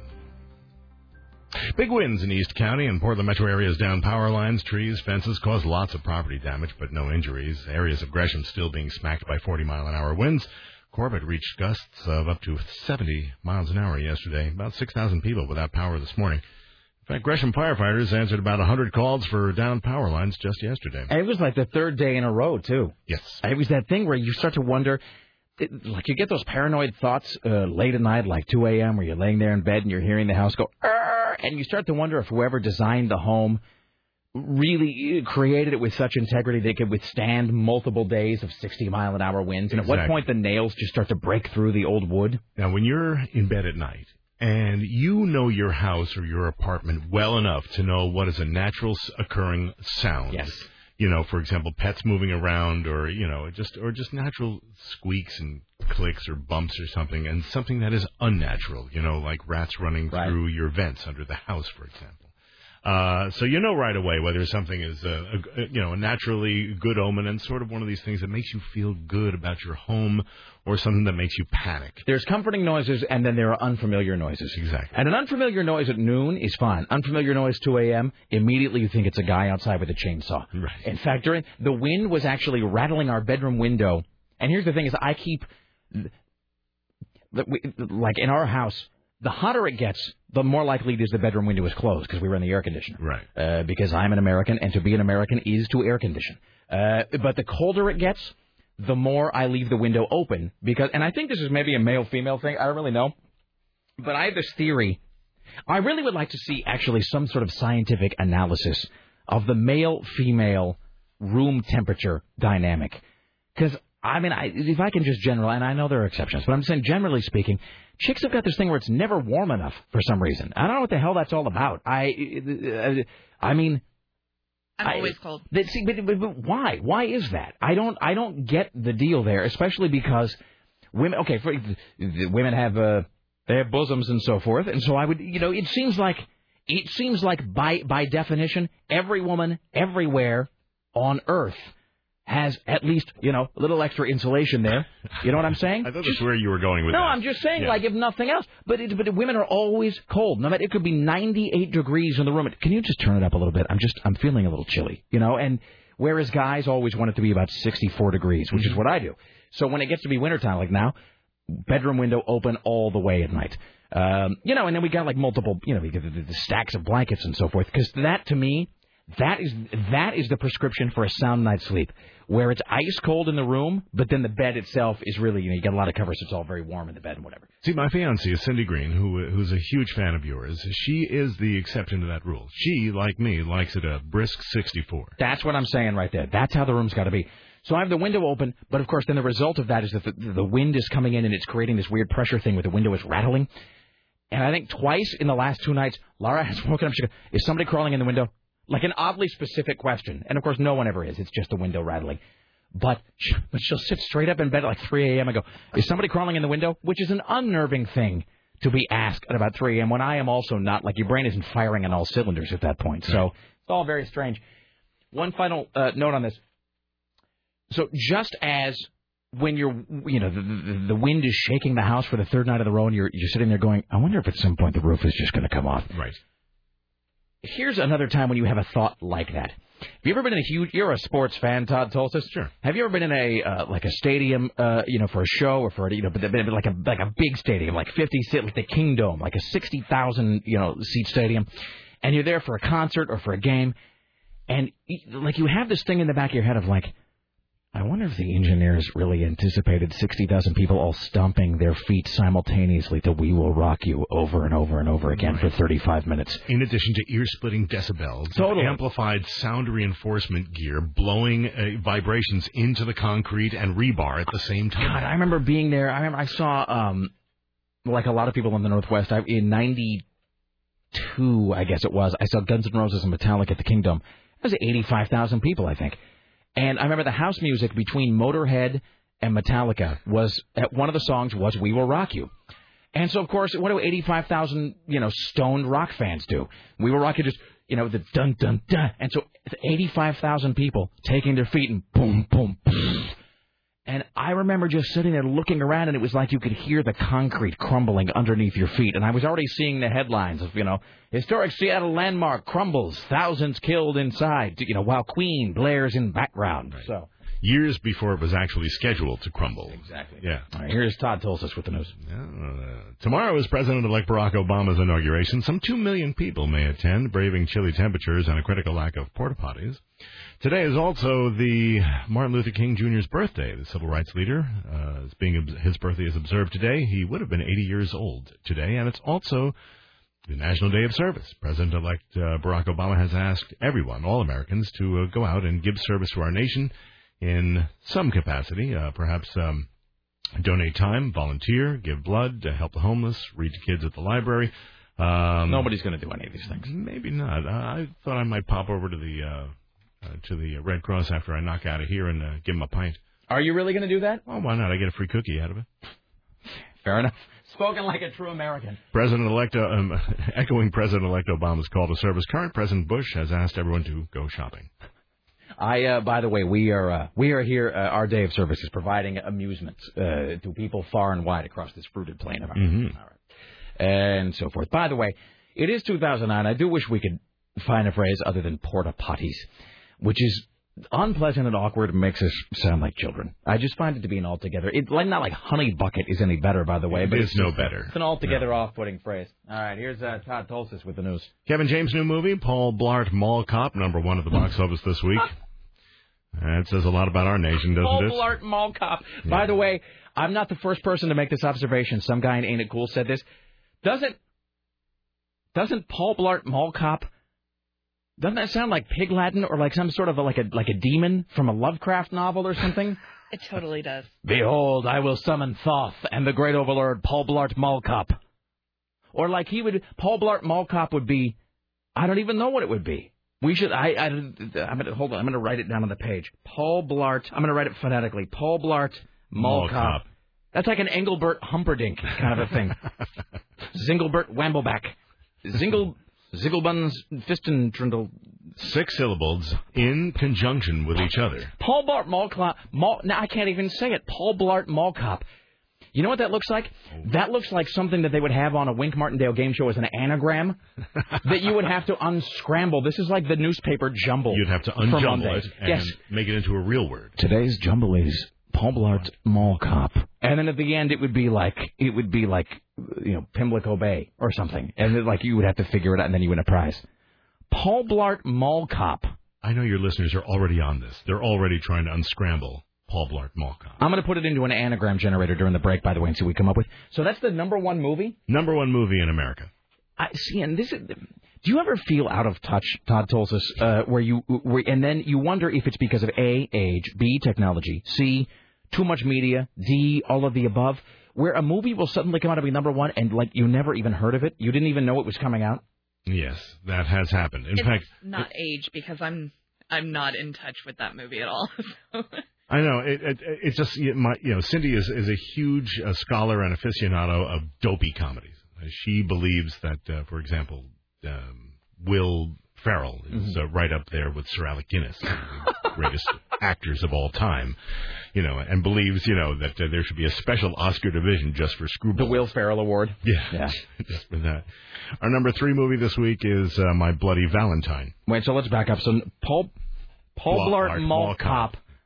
Jesus, uh, was he? That was uh, that was number one. Yes. What was number two? I don't know. The uh, printer ran out of ink. Wait, so you went right from number one to number three? That's right. I don't understand. If there's no ink in the printer, how do you have number three? I don't know. I got number two here if you want to hear it. Are you making all of this up? No, it wouldn't surprise me if I did.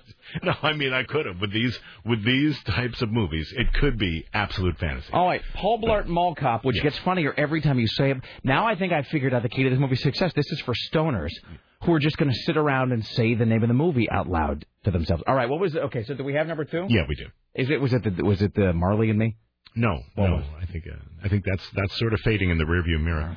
Uh, Clint Eastwood's new movie, Gran oh, Torino. the Gran Torino, which I hear good things about. Gran Torino. All right, okay, and then number three was My Bloody Valentine. which Laura and I were going to see yesterday, and then we ran out of time. We didn't get a chance. Uh, so that is a 3D horror film. Is it 3D? Yeah, it's apparently awful. I mean, apparently it's just irredeemably bad. So we were going to go see it because she's never seen a 3D movie. You got to wear those screwball glasses. I believe you do, and I think it's the old school red and blue Mm-hmm. uh, glasses. I don't think it's the new, the, the the polarized like the jazz, where it's all like you know where they're tan colored. I think it's the old school uh, red and blue. Uh, uh, so uh, that is a that's a thing you've got to do as an American. Like at some point you got to go see a 3D movie, and I don't mean some like a movie where part of it's in 3D or where there's like a and that goes to the abyss thing that James Cameron did, the Titanic documentary. Doesn't count. It's got to be like an actual real fictional scripted movie preferably terrible and and the thing is and they're and, and they're always terrible like there's i defy anybody now to name a good like a quality 3d film other than uh, it's not like a documentary or something anybody go Paul Blart Mall Cop. no see now you're just saying that now you're just saying that for a cheap laugh Todd told us. You got it. all right see the, because here's what happens with 3d films this is my theory is that you know there's the, the thing in, in filmmaking called the dailies, which is where you go and you you know you have, you're on the set and the director and the actor are there and they're shooting the film, and at the end of the day's filming, they take whatever they filmed that day, good, bad, or indifferent, they send it all over to the studio, and the studio watches that day's work, the dailies, and based on that, they have a sense for how the movie's coming along. I think that sometimes you'll get about 58% into a movie's completion, far enough in that you can't just pull the cord because you don't want to lose the money you've already invested, but far enough in that you realize the movie's not going to be any good. And so the studio says, all right, look, we've already invested like $40 million into this and it's crap. How can we possibly get people to come see this ass uh, pile of a film? Um, I know we'll make it 3D, and then of course what happens? Uh, the retards like myself will then go to watch it because it's in 3D. So they will then superimpose 3D of it, and they will go back and they'll do a few pickup shots where they'll be literally like the gold standard for this is Friday the 13th 3, uh, where they will just like there's just long shots of a guy playing with a paddleball game or something like pointing at the camera like for no reason. Um, just because hey, it's in 3D. Look at that. And so they'll do that with the movie, and then they know that it'll get X amount of action just because there's a generation that hasn't seen a 3D movie. So that's what this is. So Laura has never seen a 3D movie, so I'm going to take her to uh, to see this because she was she's of the right age but the wrong demographic uh, to have seen like Jaws 3D or anything, which is another classic Beowulf wasn't bad in 3D. It wasn't something I would see at home, but it wasn't bad in the 3D form. See, I never saw. See, I never saw Beowulf. Like, I did. I didn't see that at all ever. That's Yeah. the Angelina. That's the CGI Angelina Jolie. Yeah, thing. yeah, yeah. Yeah, I didn't see. I didn't see that. So I. well, I'm a big Norwegian mythology nerd, so surprising. Well, okay. there you go. Uh, well, let's take a break. We'll get caught up here. Back after this, Todd Tolsis joining us at the news desk today. Later on, uh, CNN radio correspondent James Roope, as well as Lisa Desjardins, uh, will count down the top five rock band songs that are much harder to perform than you might imagine. Snuff Watch, It's the Worst Song You've Ever Heard, and uh, more. Stay there. It's the Rick Emerson radio program. Don't go anywhere.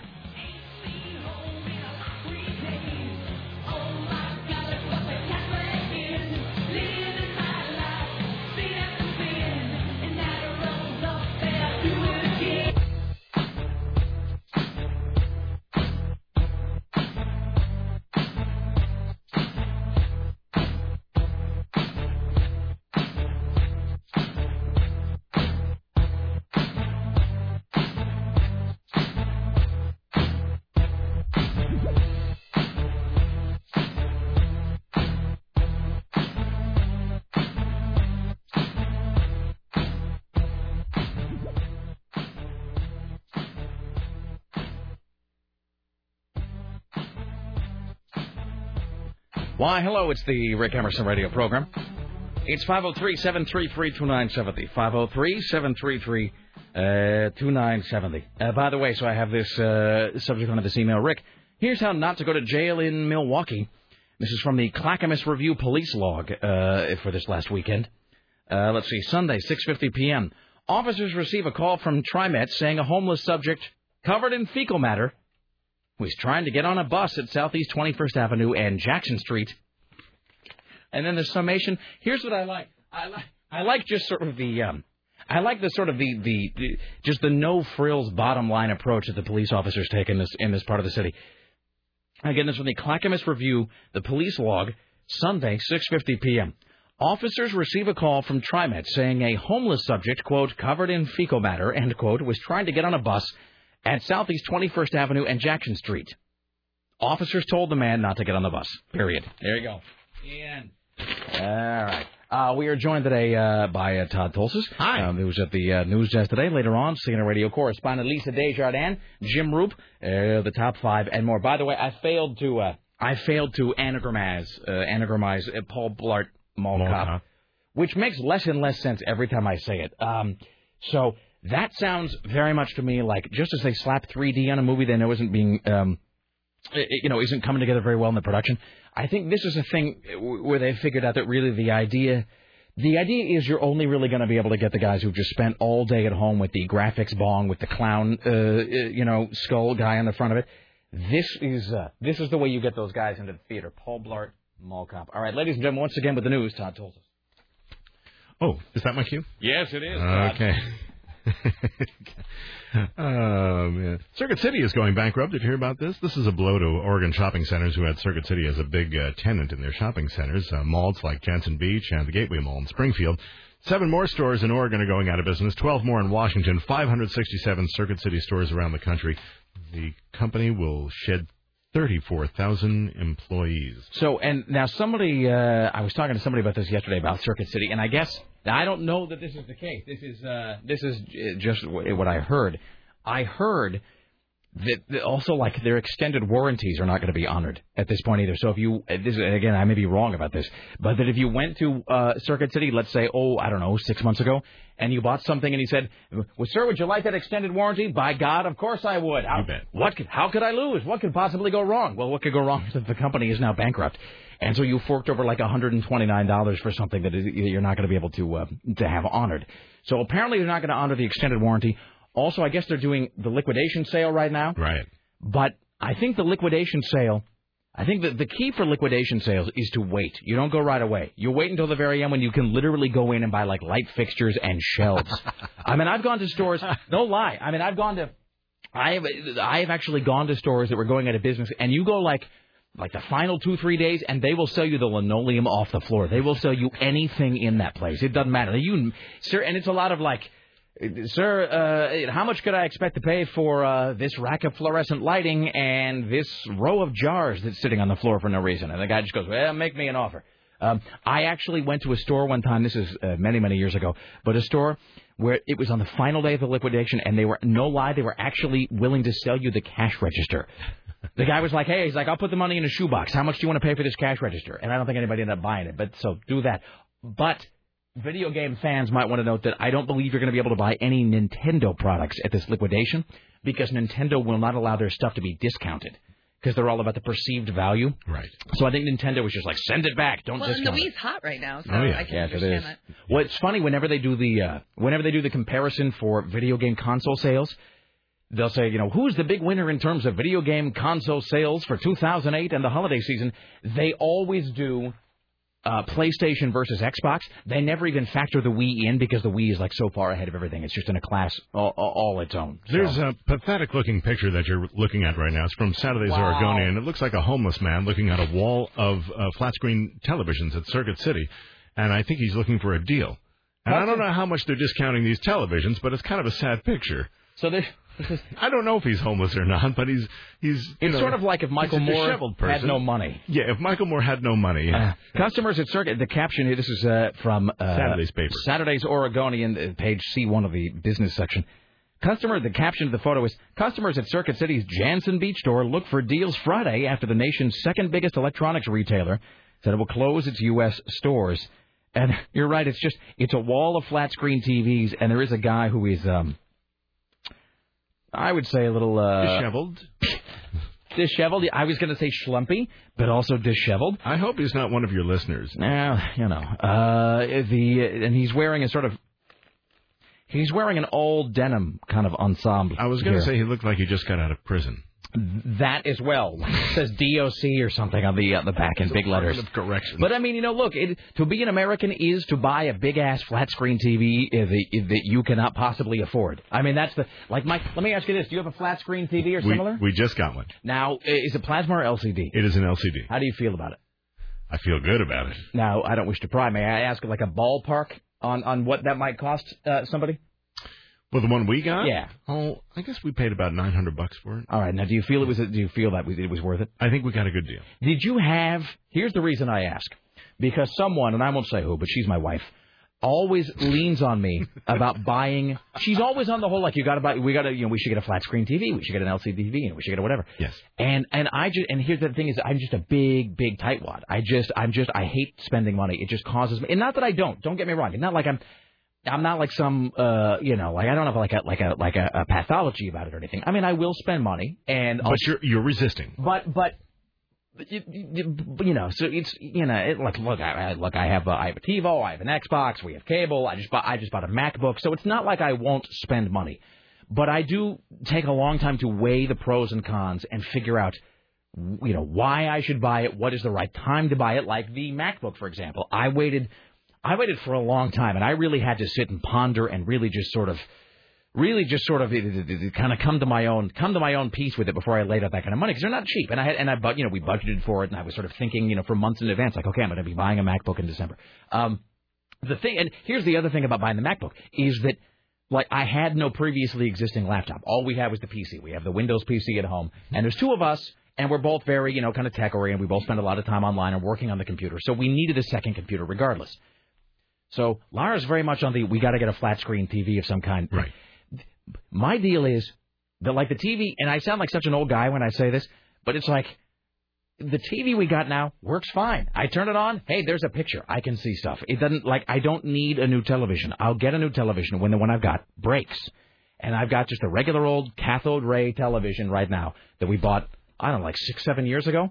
And I plan on just using that thing until I turn it on and it explodes. I mean, until I until it just makes a fizzling sound and stops working, I will continue to use that.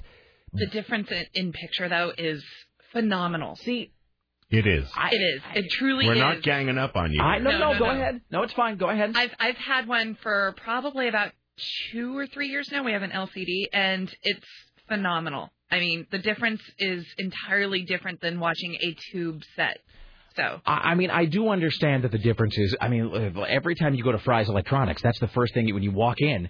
You walk in right past the uh, the customer service desk, and on the the right, there's that huge flat screen display that's always up there, and sometimes it's plasma, sometimes it's LCD, and it's always they're always playing some you know like a Pixar film or like the new Indiana Jones or something that is meant to look really good on those TVs. And the picture is really great. It's just that I see that picture. How do I put this? Like I almost kind of avert my eyes from that because I that way I don't have any comparison, and so the one at my house is still great. Mm-hmm. Like I don't, I don't, I don't, I don't even really think I know anybody. I don't think I spend a lot of time at anybody's house who, who has a flat screen TV, so I have no real comparison. So the one at my home still looks fantastic. It would be a good time to get it right now too, because with all the inputs for your home your home studio theater system and everything, we were kind of an early adopter, so our inputs are minimal at best. But isn't it just going to be even cheaper if I wait like another year? Like Yes. isn't that a thing where it's like if I wait, it'll be I can pay less. Yeah, if you're Yeah. ready for the whole deep TV thing to. Yeah, but that doesn't affect me because I have uh, because I have oh, cable. That's right. Okay. I mean, and who does that? If I, who do you know that is getting their television over the air other than Sarah? Sarah Sarah Dillon actually is the only person I know, and she already has the adapter. Well, I read some sort of stat where a majority of the country doesn't have cable. no, that's so. crap. That is a lie. That A is lot of- that's a lie. A lot of people are bailing out of cable or satellite right now because is an, it is perceived as an expense that people can't afford as many people lose their jobs. So they're going back to rabbit ears at least for another month. Then they got to go to the little box. See, I don't believe that. I think that is, and I'm not saying it's not hard times out there. Clearly, uh, it, clearly it is. Clearly, I mean, it- it- it- nobody thinks it's, as I said one time, nobody thinks it's a theoretical recession. That th- maybe people are, people might be downgrading their cable or their satellite or what. Even I, even I, uh, Rick Emerson, uh, wallower in pop culture. I don't have the full deluxe cable package right now, which I hear about every time a new Project Runway comes on, and my wife screams at me that she's not able to watch it. Every time there's like a, I'm not able to watch Top Chef. Why don't we have the new cable package? Because I only have the, uh, I have the just enough to get Anthony Bourdain and MythBusters package. That's what I have. So, um, what was my point? So uh, maybe people are downgrading uh, their cable or their satellite. I don't. I I disbelieve. Look, I'm a proud CBS employee. Don't get me wrong, and I'm sure the CBS television network has any number of things that people can't wait to watch. I cannot believe that in 2009 that there are people out there that are doing the, the UHF, like the fiddling with the antenna in the back of the TV, like trying to pull in the staticky over-the-air signal. I just can't. I mean, you might as well live in a cave. I mean, really, what is the? Uh, you, seriously, you might as well just sit around and create pictographs of a spirit god. I mean, what the? I mean, This is what broadcast professionals are worrying about. That cable and satellite uh, contracts are being tossed because of hard times in people's families. People's uh, people are losing their homes. Yeah, it sounds so soothing when you their- talk about it. Oh, thanks. I we don't- should have top five horrible stories that sound soothing when Todd Tolsis discusses them. A train ran off its tracks today in Danville, California. 67 people were killed. Now that didn't happen, folks. I was really, really just doing this for Rick's amusement. Sorry. Uh, say this. Um, say this. Say. It's a long one. Say this. Say um. Thom Hartmann dresses in a Cub Scout uniform and speaks to himself in his mother's voice. Thom Hartmann dresses up in a Cub Scout uniform and speaks to him in his mother's voice. All right, close enough. I don't I'll remember fix what it in post. All You right. know, write it down next time. I work off scripts. Well, in any event, so I'm not trying to. I mean, I'm not trying to say that there isn't an economic thing going on, but I, I do though believe on some level that whether they can afford it or not, Americans are just continuing to buy stuff. I mean, that's like every every time I go to any kind of like fries is an example. You walk in, man, fries. I got a text message yesterday from my friend Chris Sneathen. Uh, he does this blog called OnTheVig.com, which is quite good. But he actually, of all people, sent me a text message yesterday about this very subject, and it just said, I am at Fry's Electronics. It is filled with people. What recession? Which he clearly meant in jest. Obviously, there is a recession, but I don't think it's keeping people from, from buying stuff. In fact, he, this would be my suspicion. My guess would be that people are actually keeping their cable or their satellite, whatever it is, because they are staying home more. Right. Because and they're, not going, to out. movies. Yeah. Okay. Yeah, Anyway. and that's and that's that's been you know well documented too. People's behavior is changing, and they're trying to shave wherever they can, shave costs wherever they can. I'm just trying to shave wherever I can. Anywho, so just to wrap this up here, I don't have a flat screen TV because I don't ever, I have never spent enough time with one to notice how bad my current TV is. So it's like you, ha- it, you know, is uh, as Elijah Muhammad once said, if the people have never drunk water from a glass that is clean, they will never know that they are drinking from a glass which is dirty. Uh, and so I am now drinking from uh, Elijah Muhammad's dirty glass, but I don't know because I've never, I don't have a clean glass. So on my TV, someday I'm going to turn it on and it's going to go and not work anymore. Then I will buy a, buy a flat screen TV. Okay, well, don't go to Circuit City. Oh, anyway, so yeah, so so back to this. So um, so this guy. Yeah, So this guy guy. probably can't afford this TV, but you know, looking at this this this this schmo, he probably bought one anyway. That's the thing because they probably made him an offer he couldn't, you know, like easy credit terms. Do you think he's looking for a second one for the bathroom or something? Probably. Well, that dude. The, the, the, the, I don't know if if you are a long enough listener to have remembered Scotty J, but this Scotty J was the guy who was the PA before Richie Bristol, and Scotty was. I hate to use words like crisis and life and mid, but Scotty J was this guy who had quit his job at the age of Jesus, like 40 maybe? He was 39 when He he, had started on the 39. 39, quit his job, went to Mount Hood Community College to change to. How's this for great, Todd? You'll appreciate this. At the age of 39, quit his regular, actual, like lucrative job to go into radio. Yeah. Uh, by starting by started by dropping 20 grand at Mount Hood Community College, and then came here to work for free. So, um, but working even working here for like slave wages, he had a television, no lie, in his shower. He had a television in his shower. That is the American consumer right there. On top of that, he spent like 200 bucks a month on parking. Yeah, I mean it's just just insane. And had purchased a new Cadillac. So in any event, all right. Uh, here is Todd Tolsis with the news. At the invitation of the uh, President-elect Obama, uh, Chesley Sullenberger, Sully Sullenberger, the hero pilot of the U.S. Airways uh, jet that landed safely in the Hudson River, will also be attending Tuesday's inauguration festivities. In fact, all five members of the crew has been have been asked to go to the inauguration. President-elect Obama has also promised to give them all a ride on Air Force One. I cannot make that up.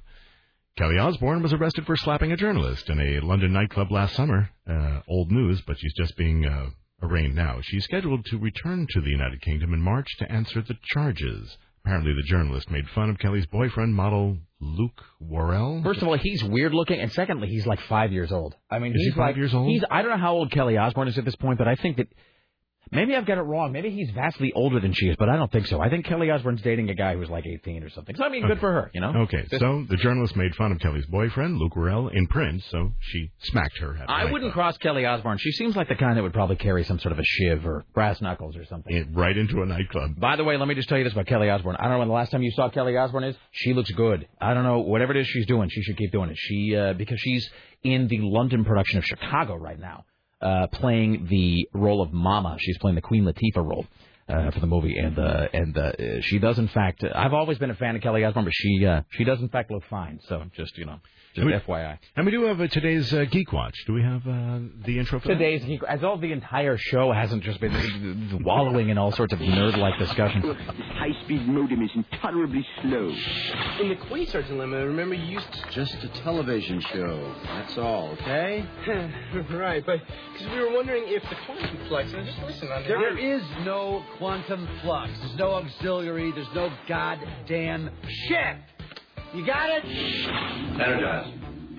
With your Geek Watch on KCMD Portland, a proud part of the CBS radio family, the network of Edward R. Murrow, the Tiffany Network. This is Todd Tolsis. Stan Lee, the creator of Spider-Man, the Hulk, the Fantastic Four, and other Marvel superheroes, is planning to unleash the world's first homosexual superhero in a new television program. Lee has reportedly created a character called Tom Creed, a high school basketball player who's forced to hide his sexuality as well as his superpowers. It's not known what kind of powers Creed will display. Stan Lee, Something funny, Todd? nothing at all. Are you Rick. sure? Yeah, Are you thinking of, an, absolutely. a, of body limerick? You no, there's today? no the dog that was in here before was licking my toes.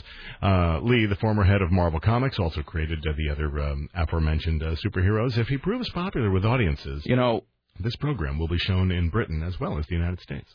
if I were a uh, if I were a less sophisticated radio host, and if this were a uh, a more bottom feeding something funny, Are you looking at me? I'm sorry, I had my seems eyes like you're, closed. there's something amusing. I had my eyes closed. I Would was, you like to share with the audience? I was uh, just holding back the tears. no, actually, and, and truth be told, Stan Lee is a personal friend of mine. Is he really? I know him well. Bastard! He Why have you never told us that? He lived barely a quarter mile from my home on Long Island. Why I- have you held I this knew his wife Joan, his daughter Joan. I went to school with. I know them all. We went to parties at their house. I knew the man who hired Stan Lee at Marvel Comics. Why have you waited until now to reveal this? Uh, it just never came up. Oh, come on! Are you kidding me? Not at all. It In fact, never came here- up. now, here's a great little story about about Stan Lee. He was hired uh, onto Marvel Comics by a guy by the name of Martin Goodman uh, uh, back in New York City. Um, Martin Goodman, the Mar in Marvel Comics. Martin Goodman ran a little comic book empire. In fact, my mom used to write uh, romance comics for Martin Goodman. Uh, long, long time ago. This is the best thing I've ever heard. Yeah. And, uh, I mean, just a little side gig. My mom was actually an English teacher in high school. But your mom wrote romance comics. Yeah, just on the side. And this was from now this is from Marvel proper. Yeah, for, well, yeah. What what was known then and is known now as Marvel Comics. What what do you know the names of some of the comics? Was it like you know, Forever True Love or whatever? Like, do you remember the names of the books? It, it wasn't lusty romance. I, I don't think it was anything. Like that. But they were very that. chaste, I would imagine. Yeah, it, yeah. I mean, this was the 30s. That is fantastic. Yeah. I see, and I uh, comics are one of those things where it, it's like I, I mean, I guess I have, as I sometimes say, I guess I have more more comic knowledge than than like the layman does. But I'm not, you know, I'm not a hardcore comic guy. There's certain niche. There's certain areas of the comics world that I know a lot about, like um, like I know a lot about the rise and fall of horror comics in the 50s, like EC Comics, because I'm a massive.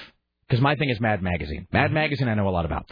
So because I know a lot about Mad, it's like if you're into Led Zeppelin, then you discover the Rolling Stones, then you discover Chuck Berry, then you discover Howlin' Wolf, then you discover Robert Johnson, then whatever. So because I'm a huge Mad Magazine fan, uh, you know, then I learned about the history of EC Comics and William M. Gaines and Tales from the Crypt and how Bill Gaines uh, inherited that comic uh, company from his dad. Right. Before it was the ed- before it was entertaining comics, EC stood for educational comics, and they put out Bible comics and heroic wartime comics. Here's, by the way, EC Comics before they put out Tales from the Crypt had some of the worst comic fare ever to have graced newsstands. An actual comic book that EC Comics used to put out in the days before Tales from the Crypt. EC Comics, in fact, had a recurring comic series called Bouncy Bunny in the Friendly Forest. So there you go, which sounds like some sort of an anime game that you would download for your Wii at this point. But then, like a few years later, it was like you know, it, you know, it was uh, yeah, it, was like the, the Vault of Horror or whatever. But anyway, but comic culture kind of fascinates me, and and the fact that a lot of these comic book companies before they before comics really did blossom into an art form, which they truly are, they just they were really kind of pulpy and not bad as such, but just very sort of you know very sort of rudimentary, and with like romance comics especially. So that's that's pretty fascinating. So my mom wrote some romance comics because she was personal friends with Martin Goodman, who later hired a young editor by the name of Stan Lieber. You're doing like E B E R. You're doing like a whole Paul Harvey thing, hmm. and And that now you know the rest of the story. of course. You, Huh? Oh, I'll send you a Bose radio. well done. You would he would totally do it. The, the reveal would be, the, but you know him as Stan Lee. Stan Lee. And now you're The rest. Good day. Yeah, Stan's real name was Lieber, L-I-E-B-E-R. Now I've heard everything. Oh yeah, I mean, if, if it was Stan Lee, you, you know, people might think he was actually Korean, but he's not. He is actually Stan Lieber, and yeah, and uh, we went to, you know, my brother and I, uh, you know, dragged by my parents, went over to their houses Oh, for do dinner we have to go to Stan Lee's house for dinner again, We Mom? Oh, did. come on. And of course we and, and we hung out at the Goodmans place too, which and they lived in the Goodmans lived in a palatial property. Now, how old uh, would you have been when you were going over to Stan Lee's house? Probably, you know, I'm going to say maybe s- maybe seven or eight Were, or nine. did, were you old enough to appreciate, like, we're in Stan Lee's house? Yes, I mean I knew what Stan Lee did, but you know, but I was such a dork. Uh, I was more into I was more into the DC comics than the Marvel comics. Did you tell him that? Hey, Stan. no, I was not going to diss my hosts. Come on now. Did But- you make him say true believers? No, I you know that may have even pre that may have that may have predated uh, you know my existence. Right. That Uh, really is cool. But yeah, I, I went to a school with his daughter Joan, um, and his wife Joan. Uh, last time I saw her was a few years ago, but uh, she attended my uh, my nephew's wedding down in L.A. We invited Stan; he was busy; he were out of the country, he couldn't make it. But his wife Joan showed up. and um, yeah, we we now you know it's you know at some point. I mean, just so you're aware, you know at some point I'm going to try to leverage this into getting getting con- contacted But with a free subscription uh, to Yes. for, for Fantastic Four. um, no, you you told you know that I'm going to try to that I'm going to try to lean on you for some sort of a contact uh, information for Stan Lee, just so you know. So there's no awkwardness about it later. I'm telling you now. All right, we'll try. We'll Ah, try. fantastic. We'll, is- we'll try that. that and and you know, and Stan Lee always makes some wacky cameo in Right. every oh, Marvel course. film. Yeah. No, and he's you know the thing about Stan Lee is, and I can I mean I can kind of speak to this b- because I have so many friends that are big you know that are big comic guys, uh, and in fact, uh, last night we were having um. And by the way, I apologize. We've had callers on hold for like five hours that I haven't gotten to, so I, I'm sorry if you like people have lives and jobs and I sort of forget about it. But um, the um, what was my point? So last night, Laura and I had uh, another couple over, and the guy in this other couple is a huge comic fan, and uh, so we were talking about comics and comic culture and the Watchmen movie that's coming out and whatever. And um, but um, but the but the you know Stan Lee has just got such a I mean just you know to, to say that his shadow looms large is just like the understatement of all time, but. uh but he's, you know, he does a lot of those cameo appearances, and the great thing about him is, even now at the age of like 550 or however old he is, he just really, he is like a self promotion machine. Mm-hmm. I mean, he is constantly working on. He's one of those guys. They're going to find him. I mean, figuratively speaking, they're going to find him.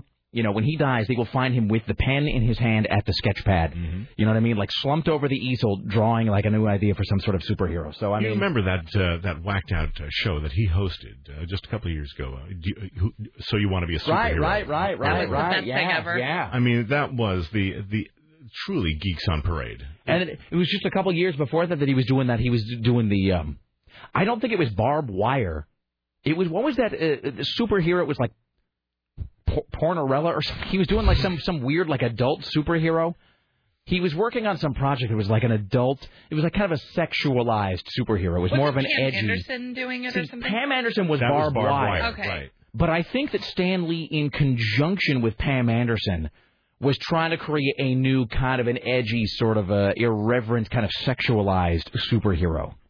No, I can't remember. and it was anim- an- well, animated, right? Something. All right. Well, in any event, so they're unveiling. I thought there had already been a gay superhero. I mean, I just sort of assumed at this point. I you, you would think in the 21st century by now we would have a gay superhero. Well, especially because during the 70s, I know during the 70s there was kind of a new golden age where they they broke a lot of ground and did a lot of things that were considered taboo at the time, and they talked like a lot of sort of there were uh, themes about race relations and about the so-called. I remember the 70s there was the so-called Jesus freaks, and there were the, the issues like that got addressed, and I I sort of just took it as read that the gay barrier would have been broken a long time in the comic world. Comics are a very inclusive medium. it took a while for the first black superhero to come about in comics. Let me just tell you. You know what I still have at home? Some Black Lightning comics. That's Black what I'm Lightning. talking about. Was that one of the Lightning. original? Was that one of the original? I don't know. He was like this a black guy with a huge fro, and then this this great like electric, and I don't mean like actual, but like blue, like electric blue, like the sort of thing that I could never wear and look cool. Uh, but he had like this electric blue suit with uh, it, like yellow lightning bolts down the side, and then this. It was like it was like this photo negative Lone Ranger mask because he was like a black guy with like a white Lone Ranger mask on, and then the big fro. Uh, and then I seem to remember he was always battling armies of robots. So, and he was called Black Lightning. Black Lightning. There you go. Oh wait, here's this is uh, nerds calling with the answer to the. Hold on, let's get this. There you go. And then we'll end the geek watch for the love of God. Um, all right. Uh, let's see. Ah, you're on the uh, Rick Emerson radio program. Hello. Hello. See, now are we not feeding the phone even with me?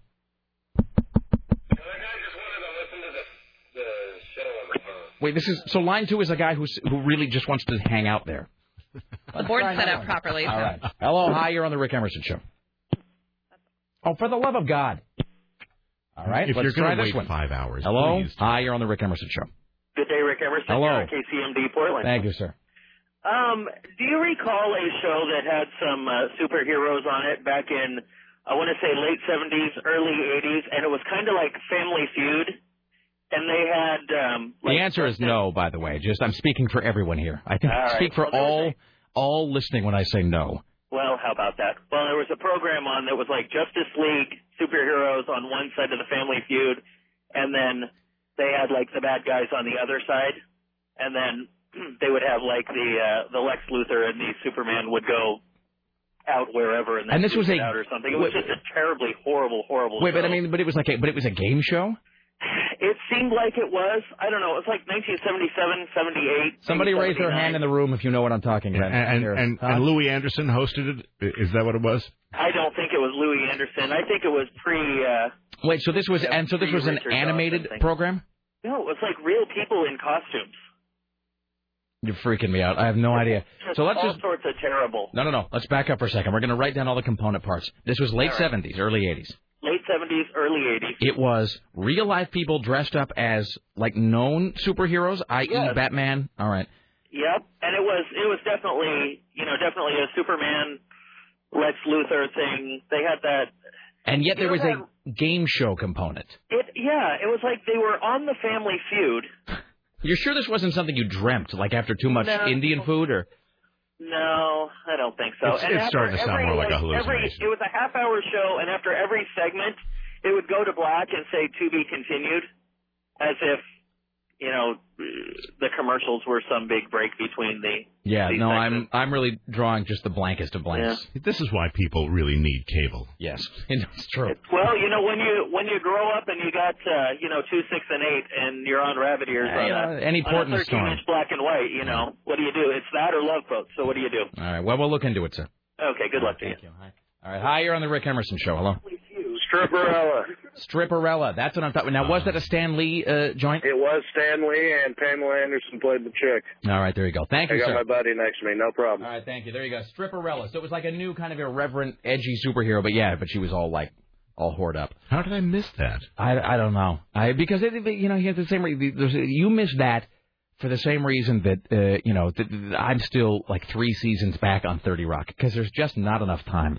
There is not enough time. I I as I've often lamented. I really wish that cloning technology were here. So I could have a separate self that just watched television 24 hours a day. I mean, I wish that I had that I could somehow there are other people like I want to be productive or like I want to be able to like so we can you know so we can it's you know so so I can so I can you know help help the less fortunate or like you know work for charity. I just want a separate self that does nothing but watch TV because I feel like every single day I'm just falling behind in my TV knowledge. And that self could also stuff their face full of check mix, Chex Mix. So. Exactly. yeah.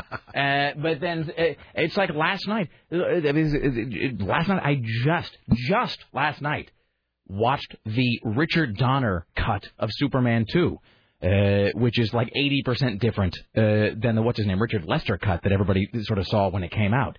So that's just I, not don't even get me started on the commentary and the and the mini documentary. So I mean, it's just uh, life is hard. Anyway, uh, are we done with the Geek Watch? Are we, do have a second story on the Geek oh, Watch. Here's your here's the second half of your Geek Watch. Steve Jobs probably won't be coming back to Apple. His medical leave from Apple is likely to be permanent. In a letter to Apple staff on Wednesday, Steve Jobs says he was taking a five-month medical leave because his health issues are more complex than I originally thought, in quotes. In the note, Jobs promised to return to Apple in the summer, which many are hoping is true, but other people say Apple will not be the same without his just say- creative leadership.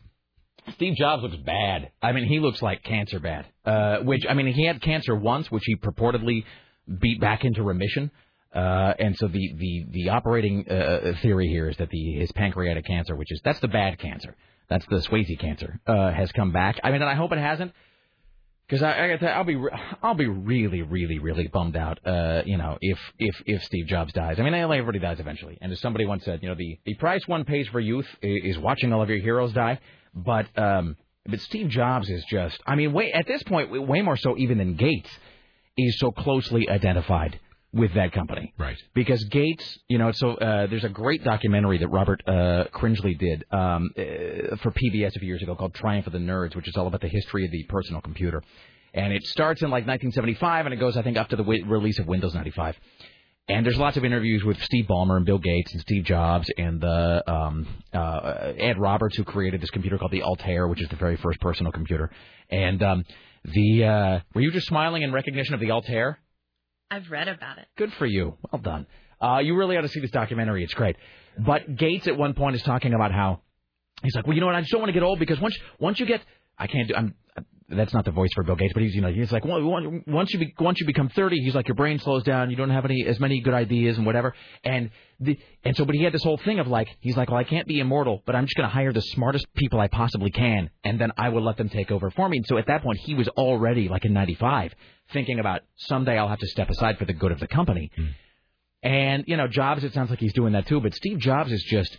I mean, you want to talk about a guy that just imposed like his absolute clarity of vision on a company.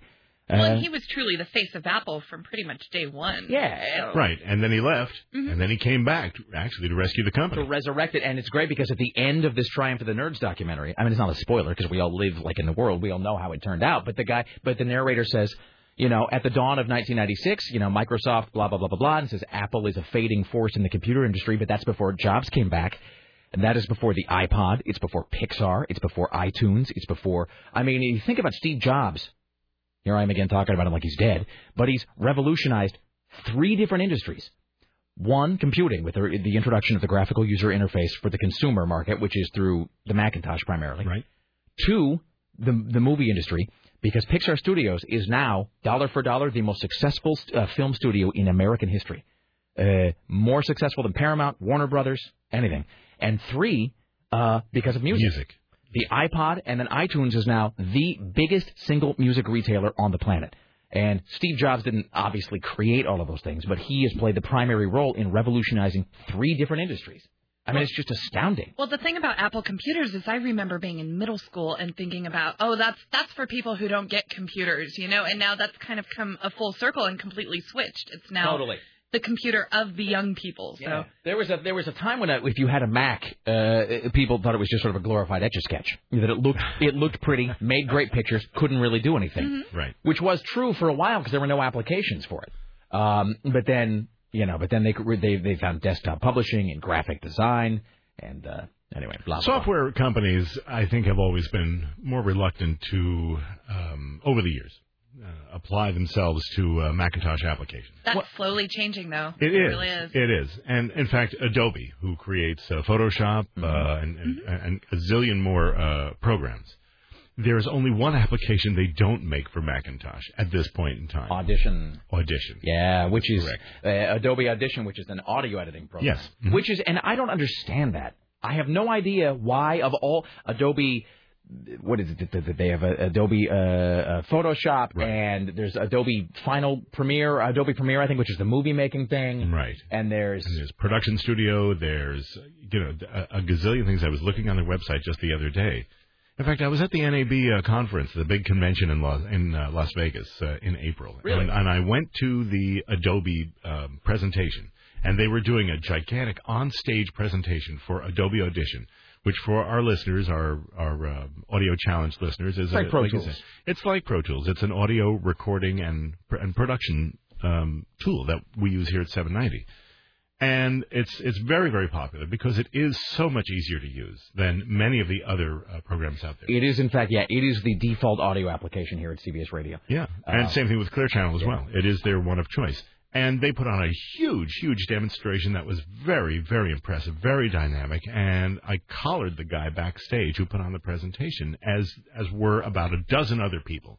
And we were all clamoring to ask the same question. Why isn't this for the Mac? why isn't this for the Mac? And you know, the guy is sort of, you know, he had this Captain Binghamton look on his face, you know, when being confronted by the admiral, you know, and uh, Admiral, I, uh, gee, I, uh, those pirates, it, it's their fault. They, you know, Right. McHale and his pirates, they, they, they don't know what they, they're not developing applications like they should. They just don't.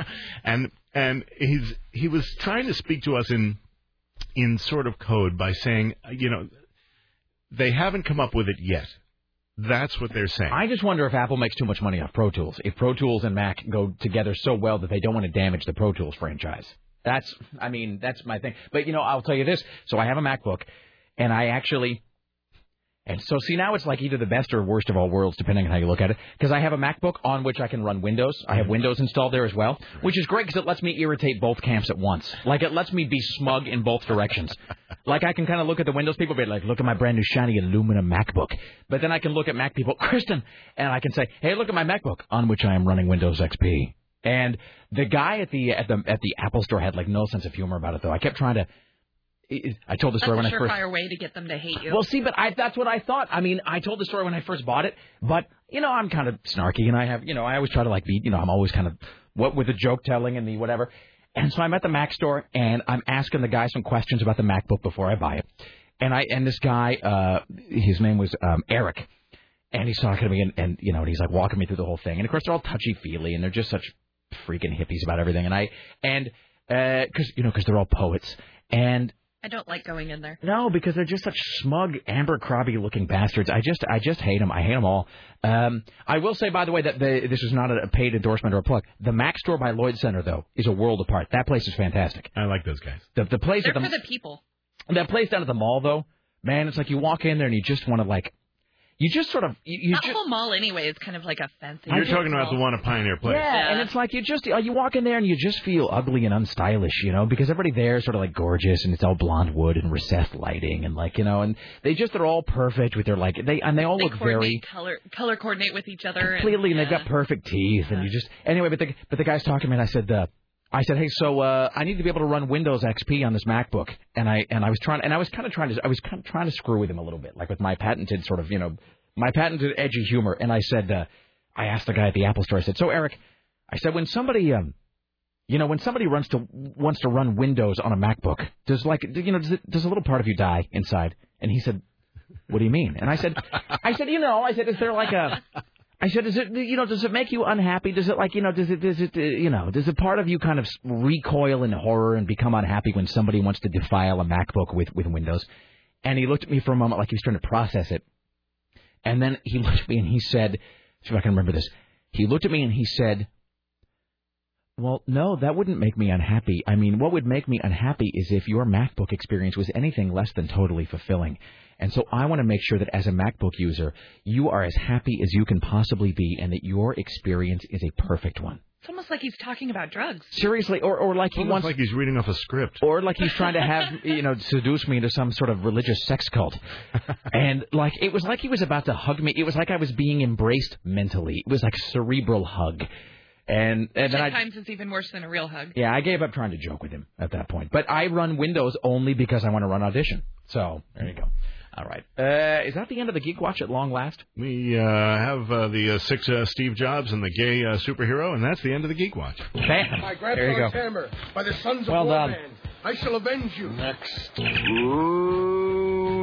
loneliness and cheeseburgers are a dangerous mix. I feel bullish about today's program, by the way. I think today's program is going splendidly, Todd. You're Thanks. a crucial part of that. Gee, thanks. Uh, let's see. Uh, in just a moment here, we will uh, plunge on ahead with Todd Tolces at the news desk. By the way, you can be reached at imagingvoice.com, can't That's you? me. Yeah, thanks. All right. Uh, let's see. Let's welcome to the uh, Rick Emerson program from Los Angeles, Kristen. CNN Radio. See, I think we're, that's the thing again. We're feeding the phone with his theme there for some reason. I think. I don't know what that's all about. Wait, and hello, Jim Roope. Hello, sir. How are you today? I'm doing okay. Sorry to have to call you on a cell phone, but I've been chasing Obama and uh, George Bush lookalikes. Why? I mean, just like for something to do, or yeah, because I have nothing else to do on it. I mean, what is is this something? Is this something CNN has uh, CNN has assigned you to do? Yes, indeed. Uh, kind of the transition in Washington and the parallel that with the transition in lookalikes. Okay, and and so is has there been booming business for George W. Bush impersonators?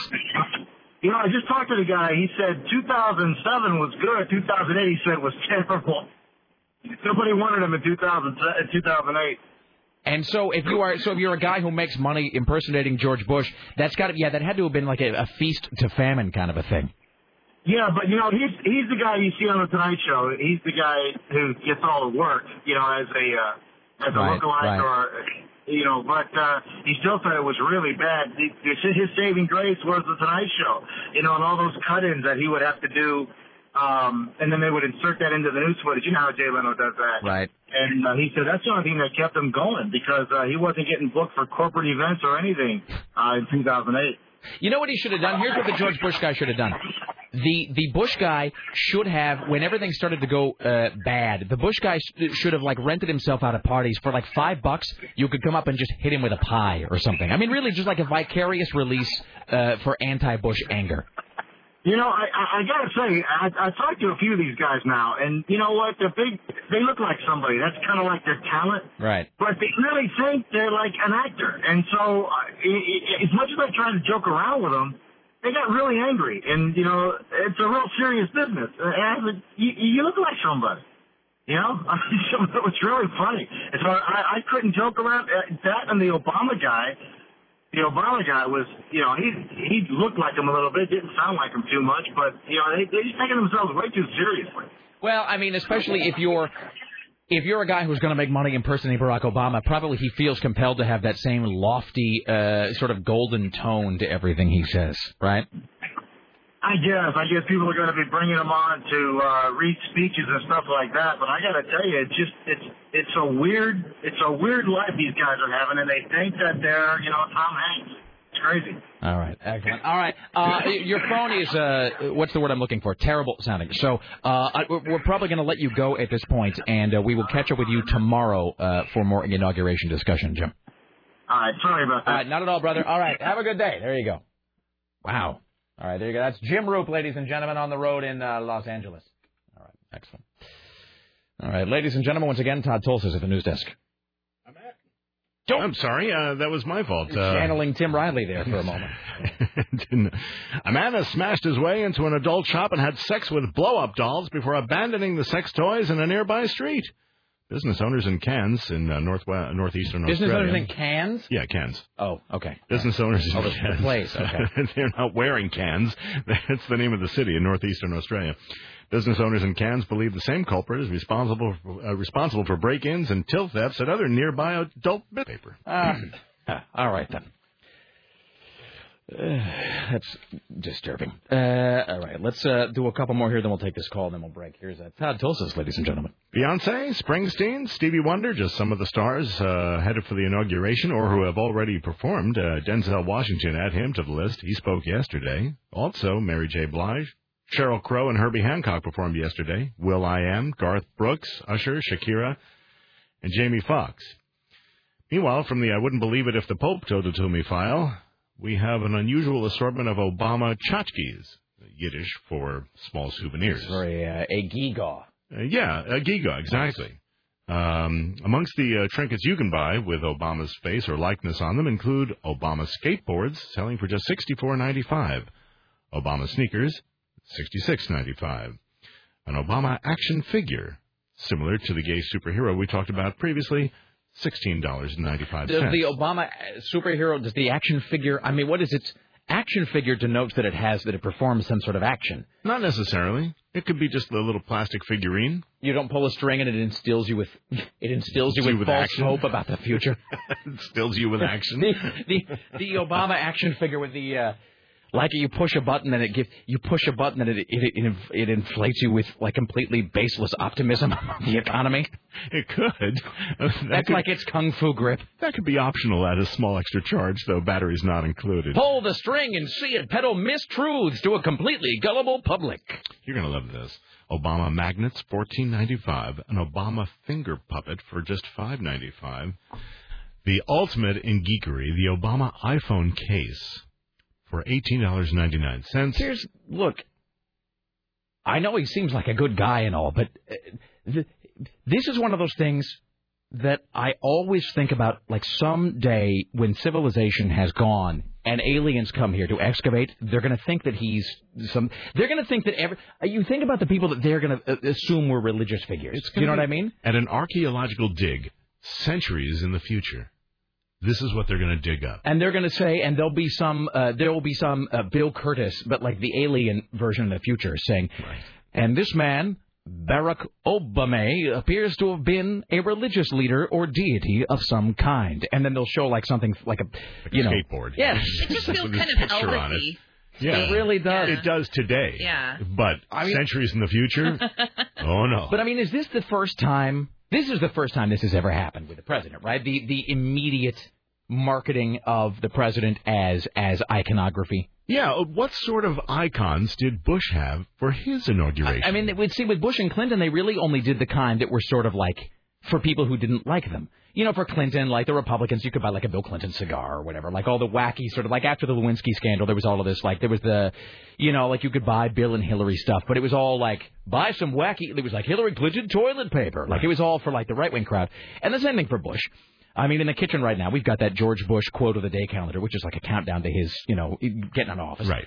But this, I think they did a little bit of this Uh, there was, I think, some of this for Kennedy, but on a much, much, much smaller scale, because he had that sort of, he had that weird, that weird sort of aura about him, the, the celeb, the celebrity aura. Well, many of these trinkets didn't even exist back in the 60s, 70s, 80s, or, or, or even 90s. Uh, skateboards did, but whoever thought about putting a president's face plastered all over somebody's skateboard? That's the thing, and of course, not to work blue, uh, but it, on Friday, I think somebody was sent us a thing where there's like an, there's, there's an Obama um, uh, marital aid uh, that, that you can now buy I online. pardon? A what? Uh, marital aid, a, a dildo. Uh, that has Barack Obama's face on it, which is like I, I- I- you know, and I, it just seems like he is already the most merchandised politician probably that we've that we've ever had. Except again for people who've been scandalized, like there was a lot of Richard Nixon stuff, but again that's all because he'd been booted out of office and they were selling like Richard Nixon three dollar bills. Or But the fanaticism is almost Reagan-esque in a way. It is. See, that's Yeah. the thing. It really is. He see that you can already see that. That's a really astute observation. Uh, I should point out, by the way, that Kristen's like way smarter than I am, and so she knows. Uh, she has, she does thinking about politics and stuff. That he really, you can already tell that the left is attempting to position him as like their Reagan. Mhm. Like he is the, he will be like they've just decided it. Like before he's even done anything, they've just decided. Like 20 years from now, we'll be talking about Obamanomics. So totally. Hey. Yeah. Have you trademarked? You have you gotten that Obamanomics.com? I no. Do it now. Seriously, no lie. Do it now if it's not already. I'm gonna look. I'm gonna see right now if it's taken. Hold on, in real time. I'm gonna see, see. if I can beat you. All right. But meanwhile, I gotta hand it to Obama for uh, you know if people can uh, jumpstart this economy by making a couple of bucks off of his likeness, I think he's all Oh for it no, at this George- no. Oh, I'm not a fan. You know what? Uh, Obama. Nomics. See, someone who's about to lose their home on Thursday is going to be able to buy another Oh, home next Tuesday. Not available. Damn. Yeah. No, I'm with you. It is the American way. Yeah. I mean, to just take that guy and just just ring him for every dollar you can. That's if, fine. If you can make uh, you know like a bunch of money off of finger puppets and skateboards, That seems, and- I, for reasons, maybe it's because I have uh, like uh, like liberal white guilt or something. For, some- for reasons I can't really quantify, the Barack Obama finger puppet seems offensive to me. I can't quite figure out why. In a way that like the plate doesn't. What with his uh, Right. confident smile and kind eyes. Right. Well, how about the the painted quarter that they have for him? right the I- silver uh, the silver Oh, dollar, that's right. whatever Silver dollar, The. Barack Whatever Obama coin. Yeah. Yeah. So they have all that at Walgreens, by the way. Like some Nigerian currency or something. Yeah, no, it's yeah, it's not made here. It was Yeah. made in some other some other place. So, um, well, in any event, so there you go, and so forth. There is one more tchotchke I just got to tell you about. This. Please do. And this, and you know, I know you say please do, but I know you're really saying please don't. But it's only one. There is an Obama cologne that is coming out. Really? I don't know who's manufacturing it, but it's called POTUS 1600. POTUS is the anagram for President of the United States, P-O-T-U-S. POTUS 1600 is the name of the cologne. It sells for thirty nine ninety nine. What do you suppose it smells like? And I'm not asking this like wackily. I mean, honestly, what do they? It's like there's um, there was Jordan. I think Michael Jordan at one point had two different colognes, Mm-hmm. um, and which is odd.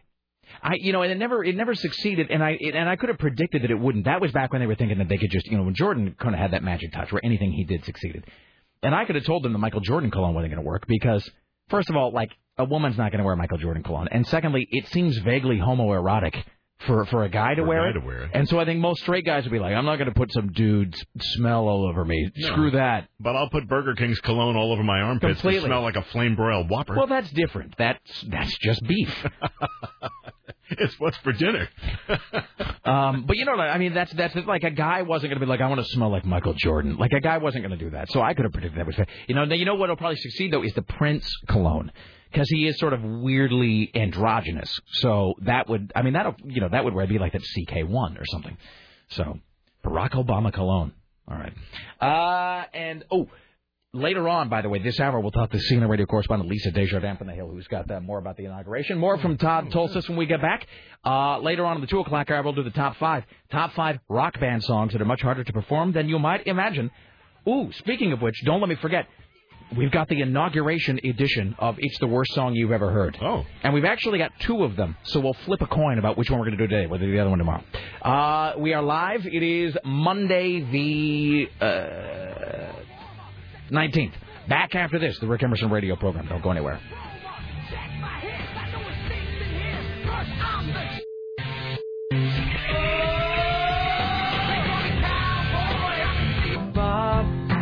The office down the hall. It's good to see you, buddy. How have you been? Things have been okay for me, except that I'm a zombie now. I really wish you'd let us in.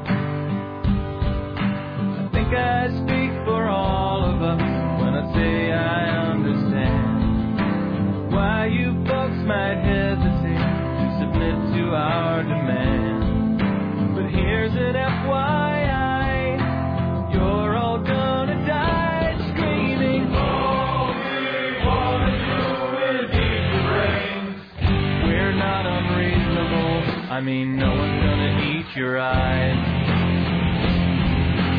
All we wanna do is eat your brains. We're at an impasse here. Maybe we could compromise. If you open up come inside and eat your brains.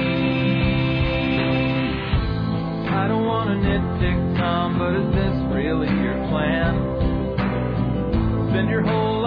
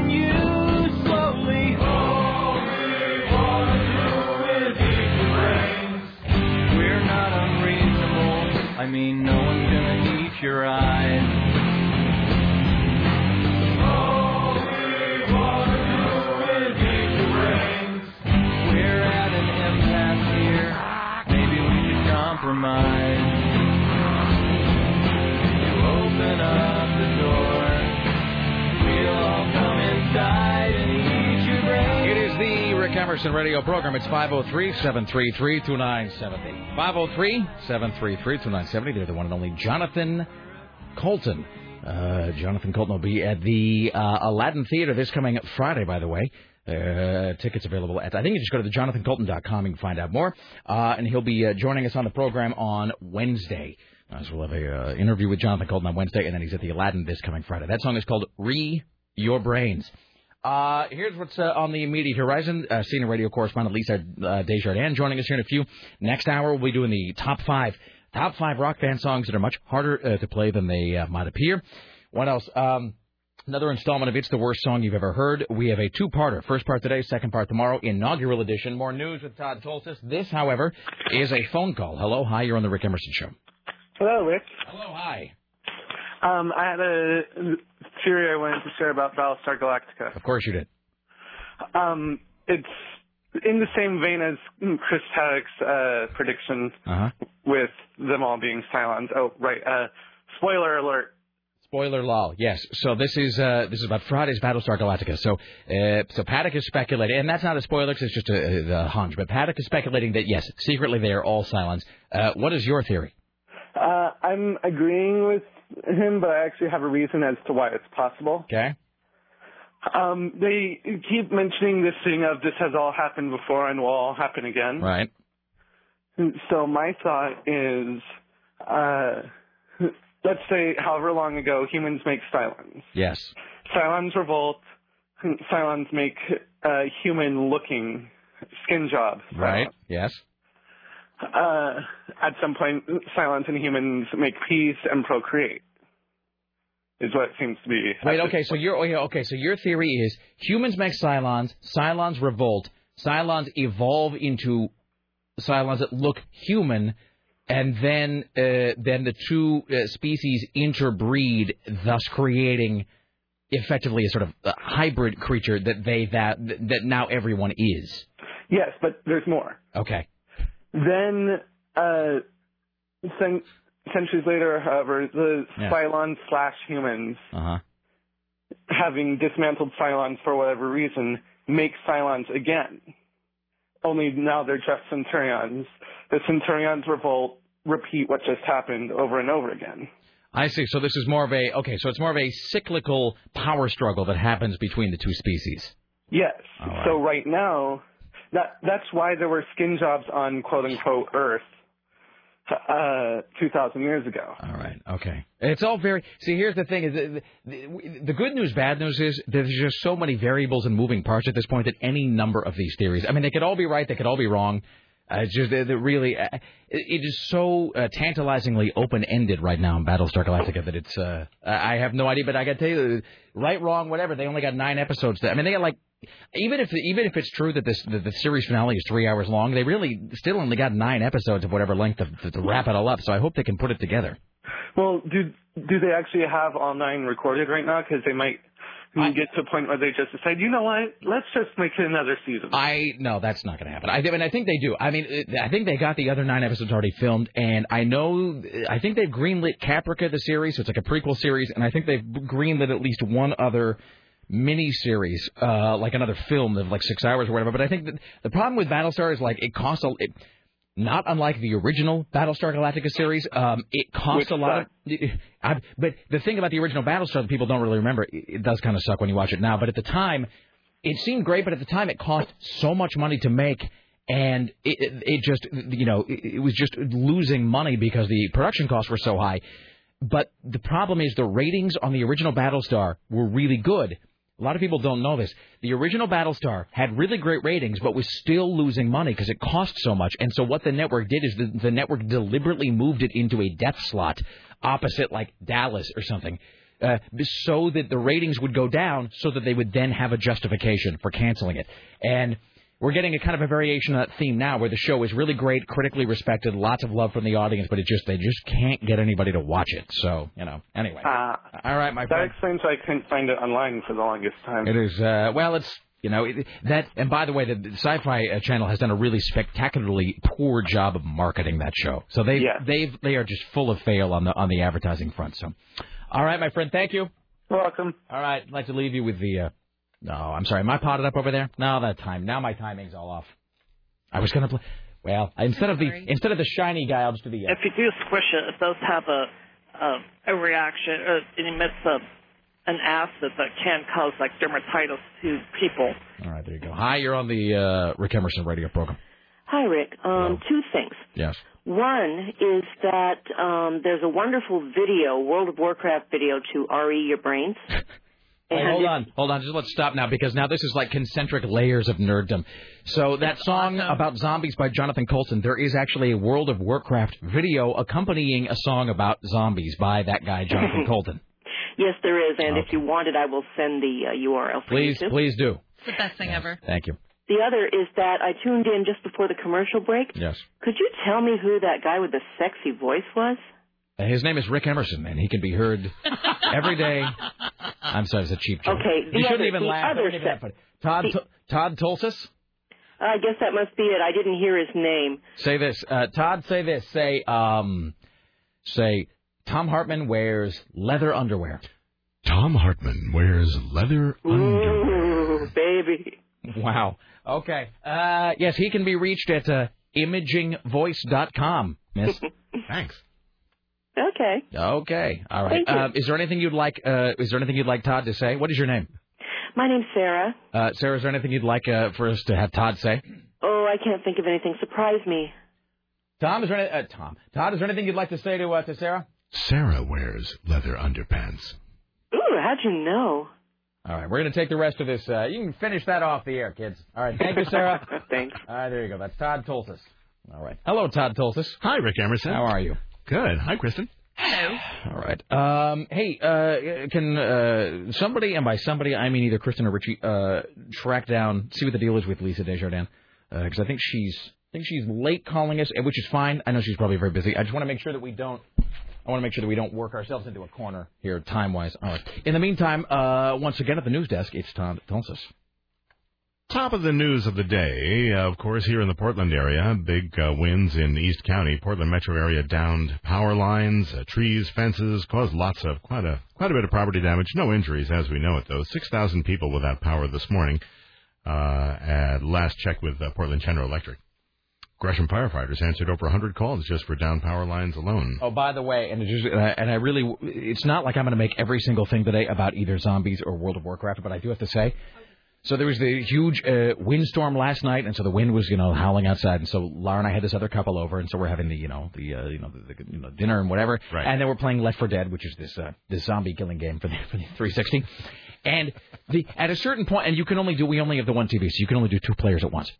So uh, you know, so it's like the the, uh, the the the you know the like the girls are taking their turn, and then it's like then you know then then like somebody would die, and so then a guy would step in. And anyways, we were all kind of rotating our way through the game, but inevitably by the end of the night, it was just the guy and I, uh, just this guy Mark and I playing, and the girls are sort of sitting on the couch pretending to be interested. And Mark and I are you know, and we're playing our way, battling our way through an airport, and we're playing this uh, this map that is an airport, and you end up on the runway. And it's just the worst thing happened where we were I, I don't know we were within I don't know I'd say five six seven eight minutes of finishing the game and then uh, the wind knocked the power out of my house. Oh, so it did go out at your place. Yeah, it did just briefly though, just long enough to turn the game off. Oh, and then and final note about this. So we're playing the game last night, and we're like, "Hey, we're almost at the airport. All right, you gas up the plane, and I will get, I'll get a flamethrower or whatever." and so we're busy doing this, and then you hear a, you know, the, the wind is rushing outside, and then there's like a, and all the power in the house goes off, and then comes back up. So the power went out of the house just long enough to kill the power to the Xbox as we were approaching the finale. But then, and everybody out there will feel my pain on this, when the Xbox came back on, just the red ring of death right around, right around the button. And everybody who has an Xbox knows what I'm talking about.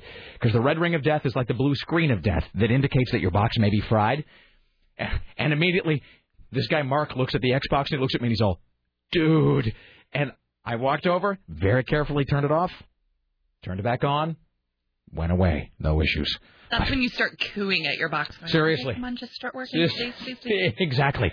It's it just just for one moment though. I experienced uh, I experienced the fear. Uh, is this Richie? Is this Lisa Desjardins? Richie, are you in fact in your room at all? Okay, just checking. I'm just one can't take these things for granted. All right, let's welcome now to the Rick Emerson radio program from the Hill. CNN radio correspondent Lisa Desjardins. Hello there. How are you? Hey, how's it going? It's going very well. How was your weekend? Satisfying in every regard, I hope. It was very, it was very satisfying. Yes. All right. Uh, so it's uh, quite a uh, quite a last few couple of days for you, and then of course uh, Yeah. climaxing uh, with tomorrow's inauguration and the swearing in and the hey hey and the uh, whatever. So how many people are they saying now are going to be there? Nobody, you know, everybody is too chicken to make a really good estimate, but the latest is a million to two million. I'll tell you that standing out um, pretty close to where Barack Obama is going to stand and looking out at the uh, Washington Monument, it honestly the crowd today looks about as big as the crowd that I see uh, on the 4th of July, which is uh, probably about a million people. And that's today. That's when there's absolutely nothing going on. And this is people milling around, uh, wanting to partake in democracy, apparently. Uh, so uh, why are there people there today? Are these just people that are camping out because they want a good seat? I think some people are because uh, if you go, you know, there's those 240,000 tickets, and some of those tickets are uh, still about half, a, almost half a mile away, and and but beyond that, beyond that kind of half mile range, uh, the the National Mall is just open. You don't have to go through security. You Right. can just show up. So I think a lot of people have shown up today to try and stake their spots. But honestly, it's more.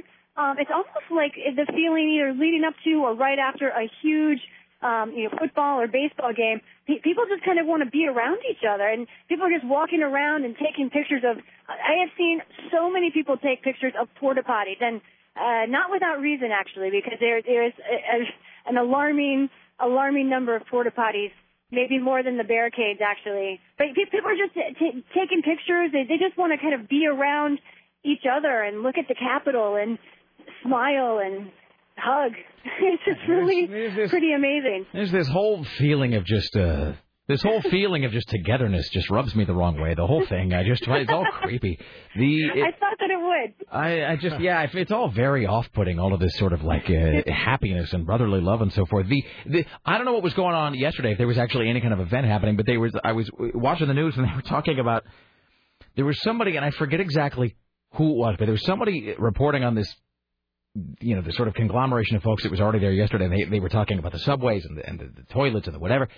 And and the woman was actually saying, she said, "Look, I mean, there's there's only like a fraction of the people here today. This is on Sunday that are going to be here for the inauguration. I can't imagine how this is all going to work on Tuesday without there just being just disaster of some kind. I mean, there was just that everything was going to be overwhelmed, and I'm not." I'm not rooting for disaster as such the way I typically do, but I mean, I you are kind- you are rooting for disaster. mean, a little- you are. Okay, so I am a little bit. I mean, I'm just saying, like it just it just seems like no matter how much preparation you make, you can only take like a chunk of land and in the space of like however many days or weeks make it ready for like two million people. That just doesn't. That's not a thing that you can do. I mean, it just seems like the, the, inevitably the, the center cannot hold. Well, I think part of the difference here is that you also have to keep, hold those people there for a long time, especially the people going to the parade. It, you know, that is a secure area, the parade. So you've got to go through a checkpoint, and to get to the parade, which starts at 2.30 in the afternoon here, you actually probably have to get down there around 8 a.m. at the very latest, maybe even a little bit before then when they open up the gate. So a lot of the people are going to be down there on the parade grounds. You can't really bring much food. You can bring like a six inch by eight inch bag. And they're going to be just down there waiting in the cold for the parade. And and all told, they'll probably be down there 10 hours. And it's going to be like 18 degrees, right? I mean, it's not going to be warm. Uh, probably about 30.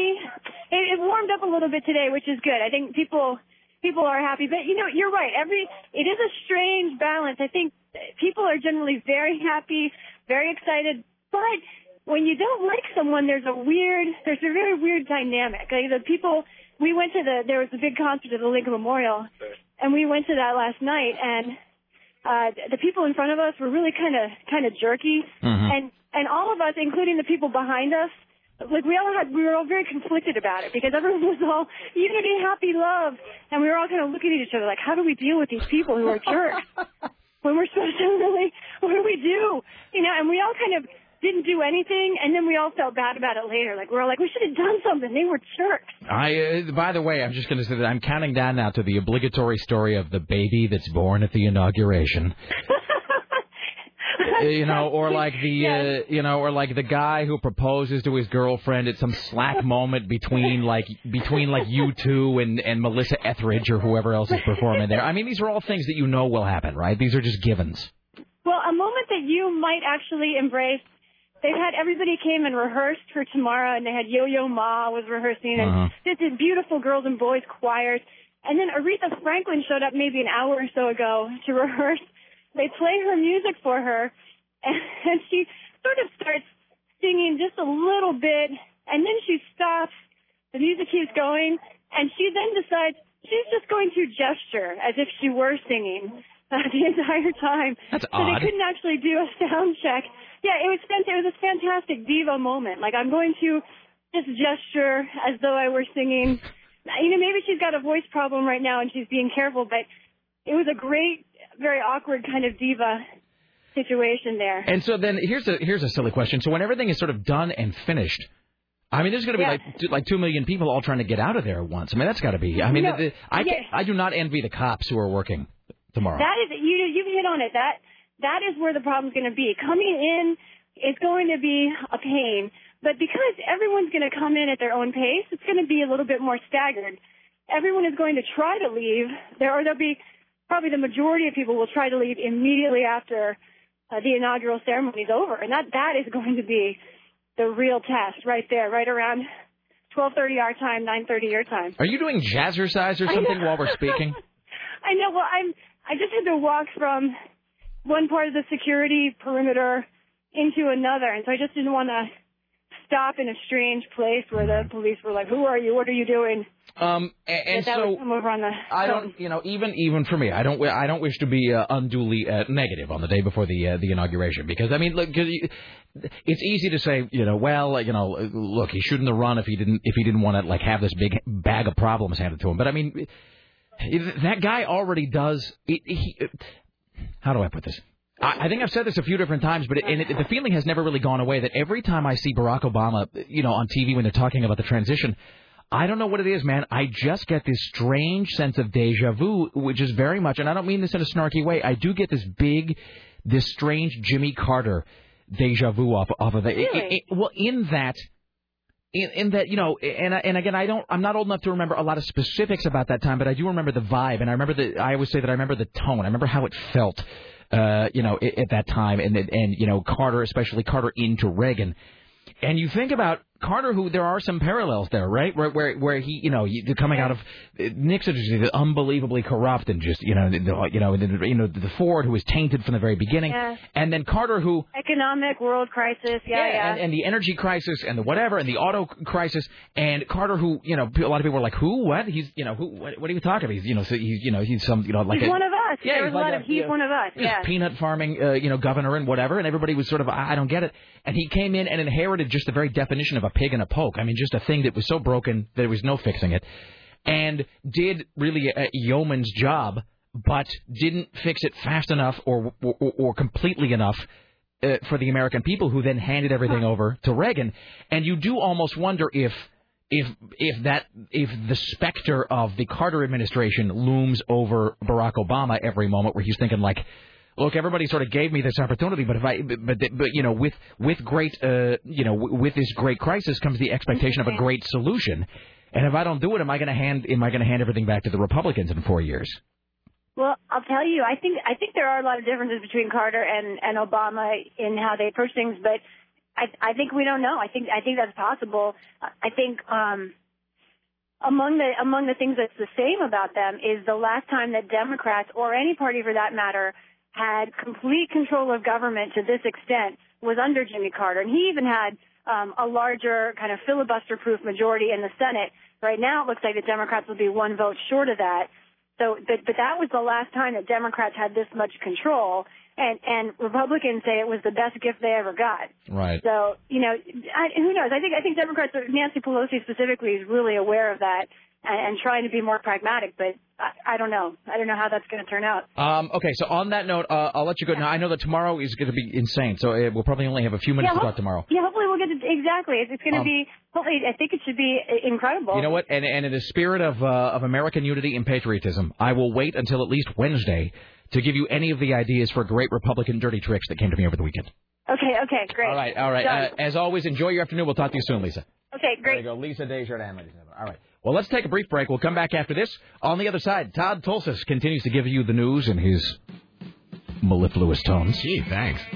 Uh, let's see what else. Uh, we'll do the uh, top five. Top five uh, rock band songs that are much harder to perform than you would think. And it's the worst song you've ever heard. Inaugural edition, part one of two. Plus, uh, let's see, I'm looking at the phones. We have more, uh, for instance, David has uh, more Battlestar observations. So stay there. Back after this, the Rick Emerson radio program. Don't go anywhere. We return around the corner.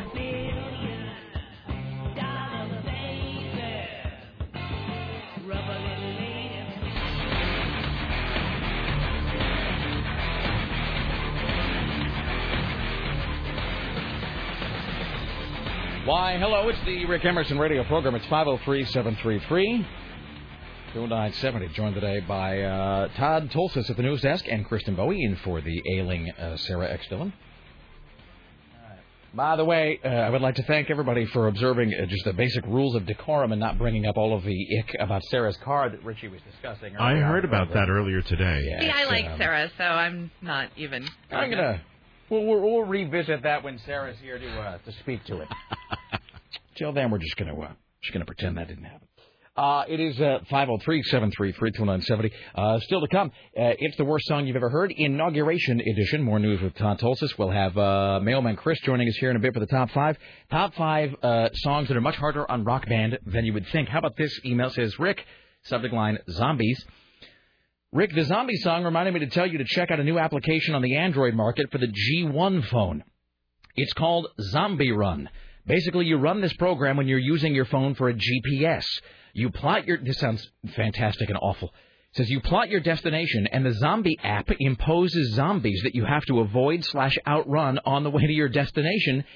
Yesterday, I took it too seriously, and I ran a red light and almost killed a cat. Let me know if you want more info. Uh, makes boring drives slash commutes a fight for your life. Best show ever. That's awesome. I'm contemplating getting that phone. So. The, uh, that's the Google phone. yeah, yeah. So I, but how much is that thing? It's like 350. Mm, well, it's still less than my BlackBerry was. See, I destroy a phone every six months anyway, so it averages out. I, you know, can I tell you this this BlackBerry that I've got? I have the BlackBerry 8830, uh, which is it's the best phone I've ever had, and it is amazing to me. I mean, I'm jinxing myself now, but it's amazing to me that I haven't inadvertently destroyed it because I'm always losing or breaking things. And so the fact that I still have this and it's only got one little bit of damage, I had a little uh, piece of the plastic that came off, but that's that's it, man. Uh, but that G, that Google phone seems pretty seems pretty righteous. It seems it's from what I've been reading, it's pretty rad. And Google, it doesn't see. That's not like one of the like the, uh, the the the BlackBerry Storm thing or whatever, which is like where you know it's bad. Google, that's a strong enough company and brand and their technology. In other words, I have faith that I wouldn't buy the Google phone and then they discontinue it like the next day or something. Like it seems like they're in stuff for the long haul. oh yeah, I totally. trust They're them going to take over the world. As a competitor to, to Apple, I trust Google. Mm-hmm. So. Um, hey, speaking of nerd things, Todd told us. No, that's me. Uh, is it true that you? Uh, I hope now. If we, I don't want to jinx, and I know how you actors are. I don't want to jinx anything. But um, so, it, but you just auditioned for, or are going to be auditioning for a video game? Yeah, I auditioned for a video game. Uh, actually, I got the script on on Friday, and uh, so I had sort of all weekend to research the uh, the script. This is a video game apparently that it's already been produced in Japan. It's it's on a Wii platform. It's it's a Nintendo game.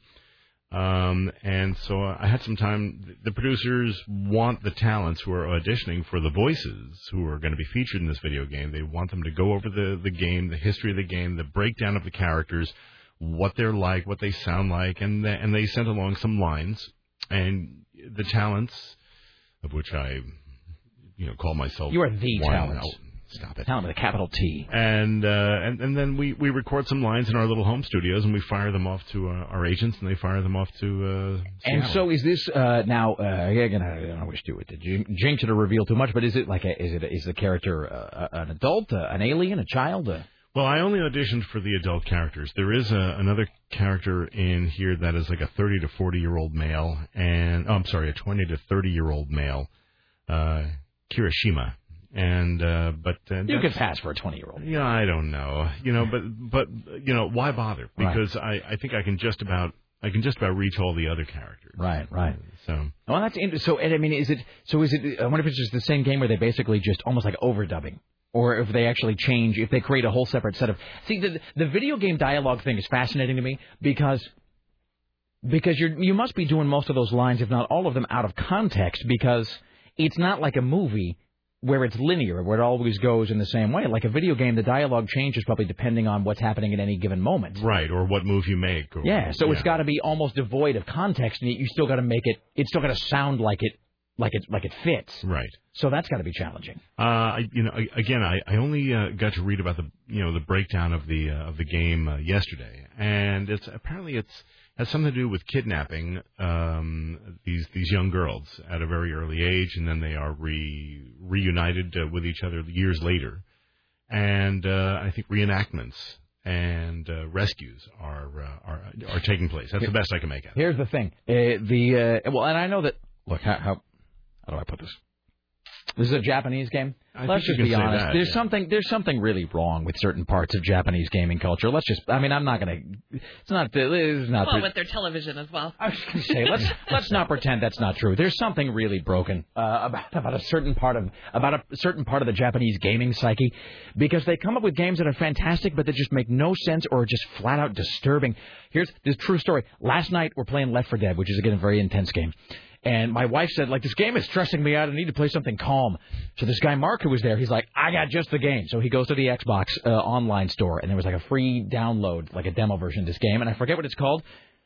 It, it, but it's. It, I wish I could remember it. It's almost pointless now because I don't know the name of it. But it is. It's a game clearly made for people that are on acid or other some sort of other drug. I mean, it, I mean, I mean, this is, which I don't say is like a pejorative. I mean, whatever. I mean, but it is obviously a game meant for people that are just as high as a paper kite. It, it takes place, as do a lot of Japanese games, in like a happy fairy pixie land with like butterscotch trees and gumdrop rivers or whatever. Uh, and there's like a guy with a weird, like disproportionate head and a smile, and uh, you you are quite literally. There's no way to say this without not making it sound insane. Uh, you know, without making it sound insane, but I mean, it just is. So, you, the hero of the game, are in fact a sort of vaguely human character the size of a flea, who is rolling a giant adhesive ball, and Kristen Bowie knows what I'm talking Yes, about. Yes, I can't remember the name of the But game, like- but it's fantastic. Hoshitama, blah blah yeah, blah blah blah. exactly. But an- anyway, so th- th- basically, you're rolling a huge ball of duct tape, and the whole point, at least of this part of the game, was literally just to roll the ball of, let's say, duct tape or putty or whatever, you know, or it's like an adhesive ball, to roll it around a village, picking things up, and the ball getting bigger and bigger and bigger. And so, like, you would roll the ball over like a marble, and then you'd roll the ball over like a, pencil or a cow. Mm-hmm. And every time you roll the ball over something, the something sticks to it, and then the ball becomes bigger. Right. And so eventually the ball is so big. I mean, this sounds insane as if describing it. The- Eventually, the ball becomes so big that you're like rolling it over houses, and they're sticking to the ball. And the goal is to get the ball as big as you possibly can at the end of two minutes. And you're supposed to like use it to save the world and put everything back where it goes. It's awesome. But of course, everything in the game is shiny and bright and pink and goes a lot, and it's all it's like the weirdest thing.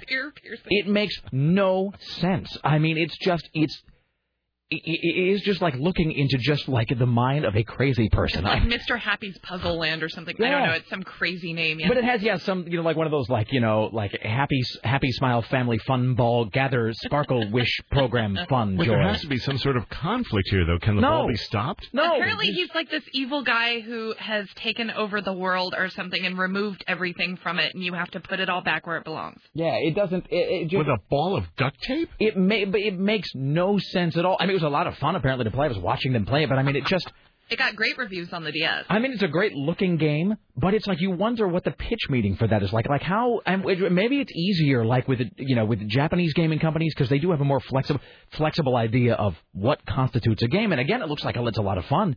But I mean, here in America, it has to be very like, look, uh, you're a World War II soldier and you got to fight Nazis, but they're zombie Nazis.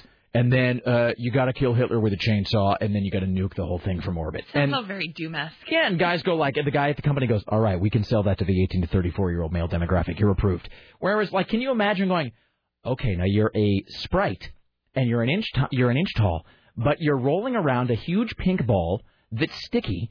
And it's a hundred times your size, but then you're in a village where everything glows and jumps up and down. But then you've got to pick up cows with the ball, and then the more cows you stick on the side of the ball, the more adhesive power the ball gets, and then eventually you're picking up houses as you roll the ball around the village.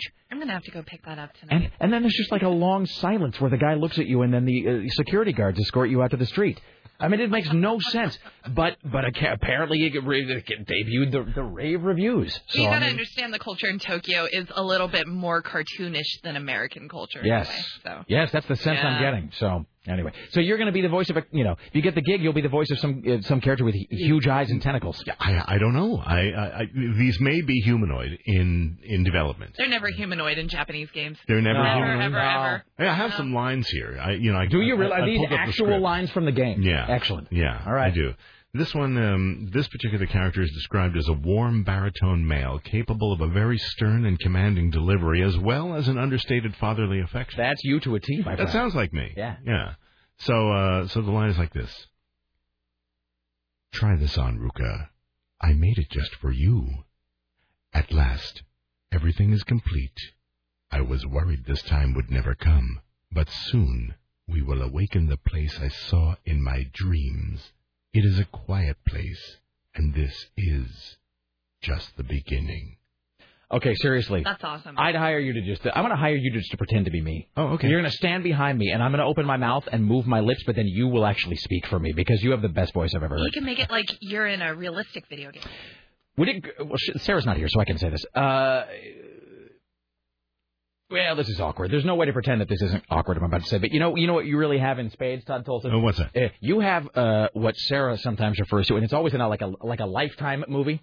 You have what Sarah refers to as the uh, the sexy dad thing going on. The sexy dad thing. Where it's like the guy who is presumably the father figure, but he's always got this sort of understated, like masculine sexiness. You've totally you've nailed that. You've got that down. So uh, well done on that front. Oh, sir. thanks. Uh, that wasn't awkward. And so, but you, I mean, that you really do have the uh, you have the voice of of uh, commanding yet comforting authority. You've totally got that. Oh, thanks. Uh, you know that that'll be great. Here's here's another here's a real quick one in here too. This is um this is uh, uh this is a painter, a guy you know who paints pictures, and I think maybe like maybe sort of a hero's thing where like they see the future, you know, as he paints the pictures, Okay. sort of a thing. He has one line. He says, all will be erased, and then all will blossom. Okay. You, here's the thing is you just uh, you just sound so regal that I feel like if I speak afterward I'm just sullying. Oh nonsense! I feel like I'm just uh, finger painting on a Picasso. So when you get the part, will you sign my copy? Of course. Awesome. yeah, excellent. Well, all right then. Uh, well, let's uh, get some of these uh, calls. Uh, hello, hi. You're on the Rick Emerson radio program. Well done, sir. Thanks. How are you today, Rick? I'm fantastic. What's up? Hey, on the uh, whole creationism, you know, they've uh, got now on this uh, who created who. You know, I when I was growing up. Are you talking about Battlestar Galactica?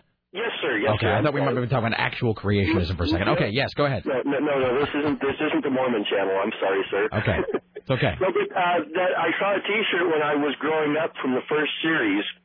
It said it had uh, flying through space. It said Battlestar Prophylactica with a condom flying through outer space as like a tie fighter, as like one of the fighters. Okay. It was just an interesting creation. Yes, I got. Yes, I got it. All right, excellent. Do you uh, have anything else on, on that subject, sir? No, no, that'll be it for today. All right, excellent. Thank you, my friend. Okay, there we. All right, all right. Uh, hi, you're on the uh, Rick Emerson show. Hello. Um, hey, I have the name of the game with the sticky ball you were talking about. I bet you do. What is the What is the name of the game, sir? Uh, it's um, I- it's a well, the first one was called Katamari Damacy. I don't know if that's the one. I but- think that's the one we were playing last night. Yes. Calamari Damash. Katamari. Oh, I think. yeah. Yes. Yeah, I used to play it at my friend's house. So it it was on the PS2, but I didn't know you can get it on the Xbox Marketplace. That makes me want to get it now. Yeah. No, it's uh, yeah, it is a downloadable content for the Xbox 360, sir. Yeah, yeah, I like that game. It's pretty. It's really entertaining for how stupid it is. It is uh, now. Uh, were you uh, not that I advocate this sort of thing? Were you under the influence of any kind of chemical while playing this? No, I was like ten. Oh well, never mind. Then. Okay. Well, I'm not suggesting that you do it, sir. Your body is uh, Jesus' temple. Yeah. Don't do drugs. Yes. Okay, well that's all I have to say about that. Okay, excellent. Thank you. That's wonderful. Thanks, thanks so much. Shiny, a slang term for great use in the television series Firefly and the movie Serenity. All right. Hello, Todd. Do you ever regret coming on this show? You've been here actually several times now because we're big fans of you. Oh yeah. Uh, the uh, do you ever uh, come on this program and sometimes in the back of your mind, in your golden tones, you, why am I here? Oh no. This was phenomenally ill-advised. Oh no. No, I I really I have enjoy brought every disgrace time. on the whole family. This is my third time here. Yes, it is. I uh, it gets more and more fun each time. I was uh you know almost uh, terrified the first day that I was here. Uh, Why- terrified of what? Oh, uh, yeah. Well, it's a couple of things. You know, first of all, you, you and I, we we never met before, and suddenly I'm thrust in front of a microphone uh, next to you, and uh, and I'm supposed to be, you know, glib and entertaining, and uh, and come up with pithy quotes, and and and I'm s- sitting in the chair that uh, Tim Riley sat in, and then try to fill his shoes, and uh, you know, can anything be more terrifying than that? Well, that? that is true. That is the one. I'll grant you that. That the uh, trying to fill Tim Riley's stylish shoes is a uh, that's a that's a that is a Herculean task. Yeah, yeah. So I, I, you know, quite a bit on my on my plate here, and uh, so, and but you know, uh, you know, by the by the uh, by the end of the day, boy, I, I felt uh, much more at home, and the, the second uh, time uh, I was much more relaxed, and uh, no, the third Now you're time part of the seems like- family, uh, it seems like we're old friends now. Uh, well, I should do this because we're, we're getting a little behind. So I should take us into break here with one of the uh, worst songs you've ever heard. And then we'll break, we'll come back, and I think, uh, hold on a second here. Hey, Richie, is Chris here? All right. Yeah, something's wrong with the intercom. It's, it's dying a slow sort of a Vader kind of a, it is too late for me kind of a death. Um, so I'll tell you what, we'll play one of these uh, songs of the break. We'll come back. Uh, we'll do uh, more news with Todd Tolces. We'll do the top five uh, rock band songs, much harder to perform than you would think.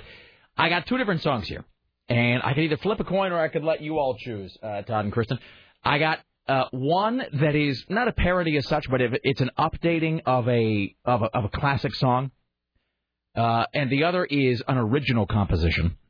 Uh, they're both awful in different ways. Do you wish to hear the updating of a classic song, or do you wish to hear the original composition today? You choose. Choose and perish.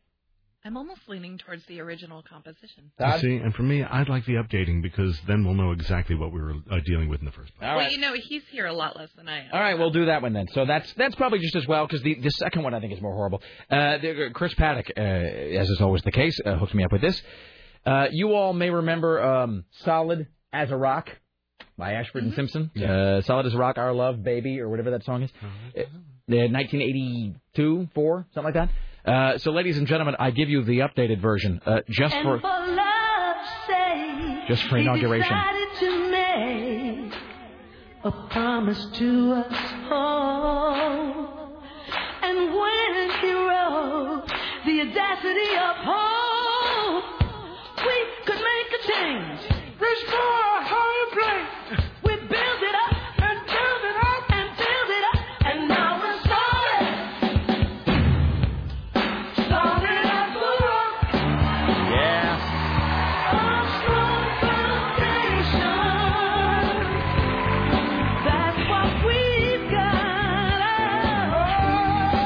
I mean, far be it from me to criticize anyone's optimism. Things like this make me embarrassed for all humanity. They put in their best effort. At least it has reasonable production value. No, that's true. Well, this is the original artist, you know. This isn't as bad as that uh, Sophie B. Hawkins thing uh, before that she did for Hillary Clinton, where it was like, "Damn, I wish you were president," which is like you're straining to even make the meter work.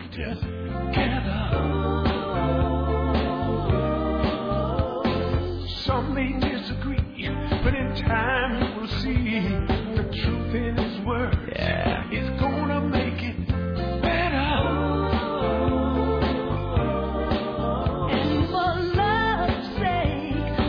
This really is just like the smoothest, most Teflon music. Just goes right over your brain and right out of your back again. Welcome to K-Light. Seriously. learn to trust. K103. I was about to say, I was just thinking that. Do you think this has been added to their playlist today? Playing in a Safeway right now. Hey, real real quickly here before we break, uh, Todd, you uh, you know of course uh, imagingvoice.com yes. uh, is your website, so uh, you might want to hear. I think you were not here when we played this. I'll play it real quickly here. This is a demo that uh, CBS Radio Portland received from an imaging company a while back. Oh, great. And of course, imaging companies are companies that, like our our voice guy here, uh, you know, they send out demos of like, hey, if you're looking for a station voice, I might be your guy. And Right. like they give examples of here's you know, Rock 105 and whatever. This is a demo of an imaging package uh, that we here at CBS Radio uh, could have, if we so wished, customized for our radio station. Ladies and gentlemen, I give you the. Uh, M Edge Productions. Obama. Uniting our country, America, Obama. A moment in our history.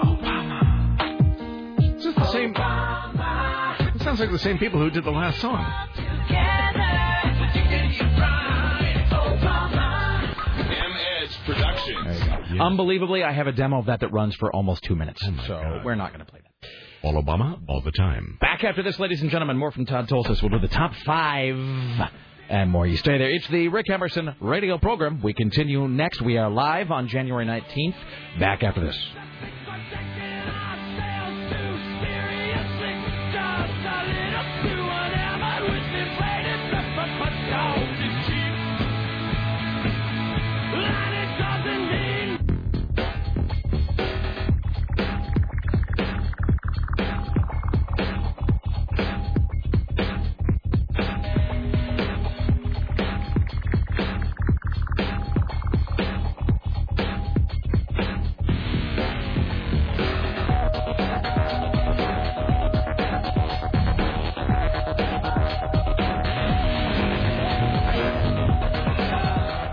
Ladies and gentlemen, thank you for coming along. It is the Rick Emerson radio program. It's 503 733 2970. By the way, not that you didn't probably already suspect this, but I guess there are many, many, many, many uh, gay characters in the uh, in the comic book world, uh, preceding whatever it is the new superhero from Who Stan knew? Who knew? By the way, if I were uh, some sort of a lowest common denominator morning show, we would have had an entire segment about and what would, what would his superpower be? Do you suppose? And then blah blah blah. Uh, anyway, it is uh, 503-733-2970. Thank you all for coming along. Uh, Todd Tolces is here, stepping in uh, uh, into the news desk ably as he always does. Thanks. Um, with his uh, dulcet tones, we have uh, Lycus coming up at three. Michael Maris show. At 7, and of course, Phil Hendrie, uh, who has returned to the station lineup, uh, weeknights at 11 p.m., uh, including uh, tonight. Uh, do we have uh, headphones for uh, Chris? Do we know the answer to that? Am I speaking into the void? Hey, uh, hey, Richie, uh, do we have headphones for Chris by chance? By by gosh, by golly, On the wall. on the wall. What does that mean? On the oh, right here. Oh, oh there we go. Okay. They're the uh, sort of. Oh, those are the expensive There ones. There you go. These are- I swear to God, that's like the three Nothing but the best for our guests. Yeah, there you go. I think you pick those up when you're when you're in line at Fred Meyer and you Wow. have those, those By the little Tic Tacs and the D-cell by batteries. the- by the candy. I'll take an Inquirer and those headphones right there, and then those plug right into there. Careful to make sure it's turned Those down first. impulse items. right, there you you go. know. Jesus. All right. Uh, it is 503-733-297. It's welcome to the uh, Rick Emerson program. Our good friend Mailman Chris. Hello, how are you, sir? Oh, not bad. All right, there we go. Uh, so this is. Uh, I I forget exactly how we even arrived at this list. The these are the top five. Is this rock band or guitar hero? This is all rock band. All right. And this is, I guess it's appropriate that we're doing it today because this is like the geekiest show we've had in quite some time. Uh, uh, I've, I've kind of contributed to that. well, no, no, no. And- But you know what? It's good though. I mean, I really do mean that, and I don't mean that. I'm not trying to say that in a bad way. I'm just saying that Sarah is sort of like the regulator or the governor on a car that will keep it from only going like you know more than 35 miles an hour or something. It, Sarah sometimes, if we do more than two or three geek conversations in a row, she'll just kind of in the back room, you'll just hear kind of a enough uh, sort of a thing. But Kristen is, in the best sense of the word, an enabler. So we are. Uh, I'm one of you. One of us. no, we- One we're, of we're us. completely like in a functional codependent geek relationship here, all of us today. So it is it's right that we do this today.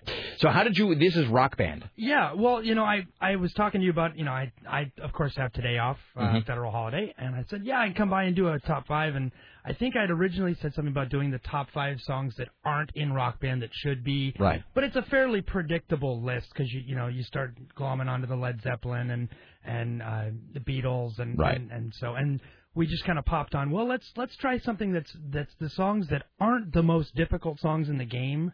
They're not designed. Well, another like Dragon Force or something. Like you like you know that you can't play that. Like that's a like there's just no way. Like you know that that's going to be difficult. Right. The final song in in Rock, uh, Rock Band 2 is uh, Painkiller by Judas Priest. Right. And it's just insane on every instrument. It's it's it's meant to be. It's the final song. But these were songs that I looked at that are at least on one instrument the song itself isn't that difficult, wouldn't seem that difficult, and then all of a sudden one section It becomes comes out it and becomes just difficult the to play. Snot out of you. All right. So, ladies and gentlemen, without further ado, here's your top five for Monday. Four, three, two, one, fire.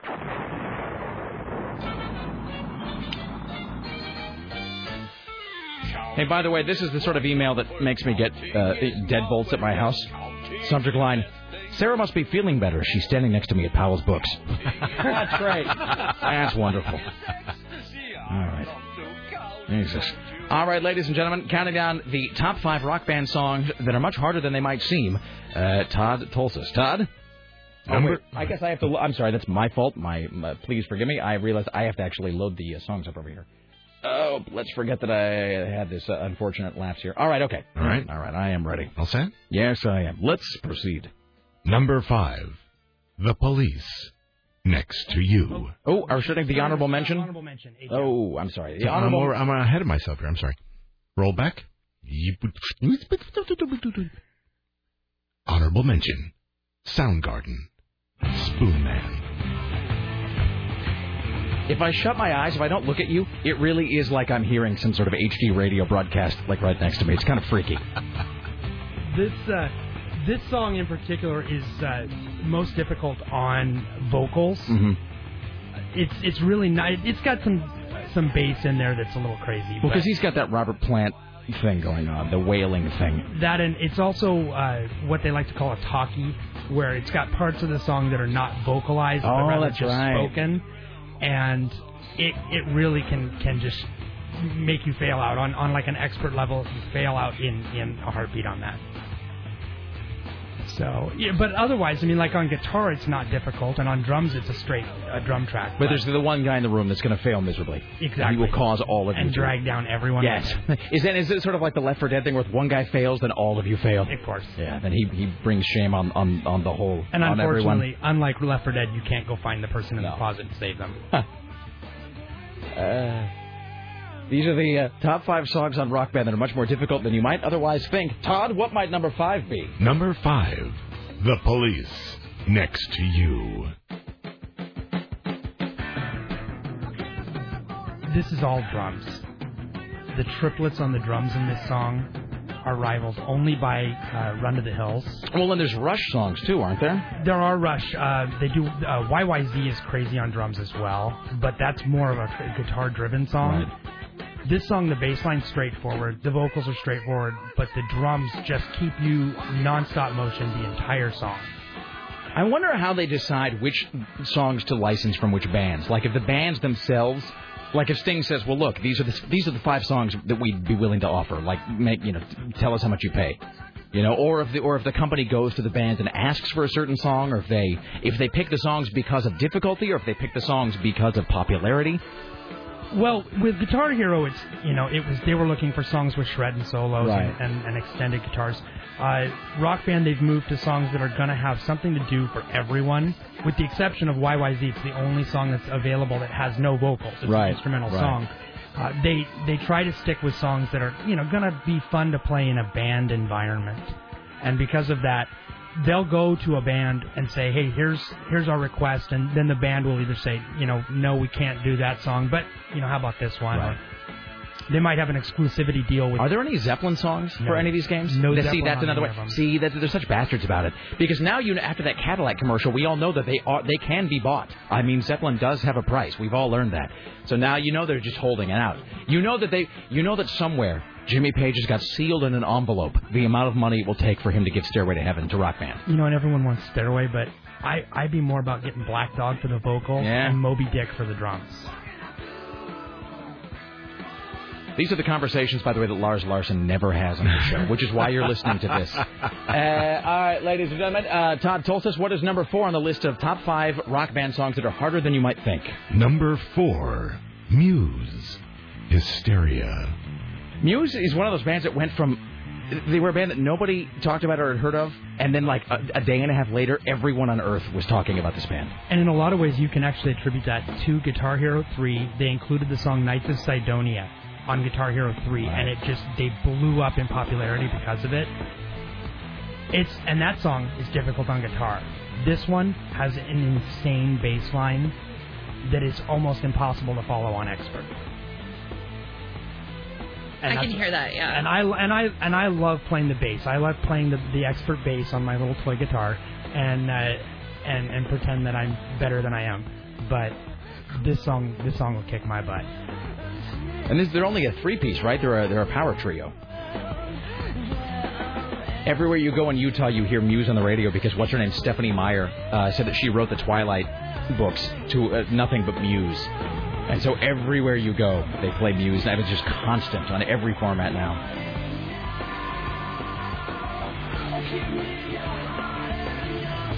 And I, and I have to admit, uh, up front, uh, not up front, in the middle, I guess, but uh, I did get some help compiling this list. I, I posted it on an Xbox 360 achievement forum. Dork! and uh, and so I had a, a whole bunch of guys. Uh, and then I, of course, when they asked me where uh, where I was going to be doing the top five list, I of course posted Oh, the website. And so hopefully they're listening to the stream right now. Thank you guys uh, for put this list. All right, excellent. Uh, kind of the uh, top five songs that are much harder in Rock Band than you might otherwise think. Todd Tolces, number three. Number three, The Rolling Stones, Give Me Shelter. Greatest Voice ever. I feel like I had to be having you say like you know like two for two for Tuesday and something something Monday or whatever it is, whatever classic rock stations do on Monday. I hate Mondays.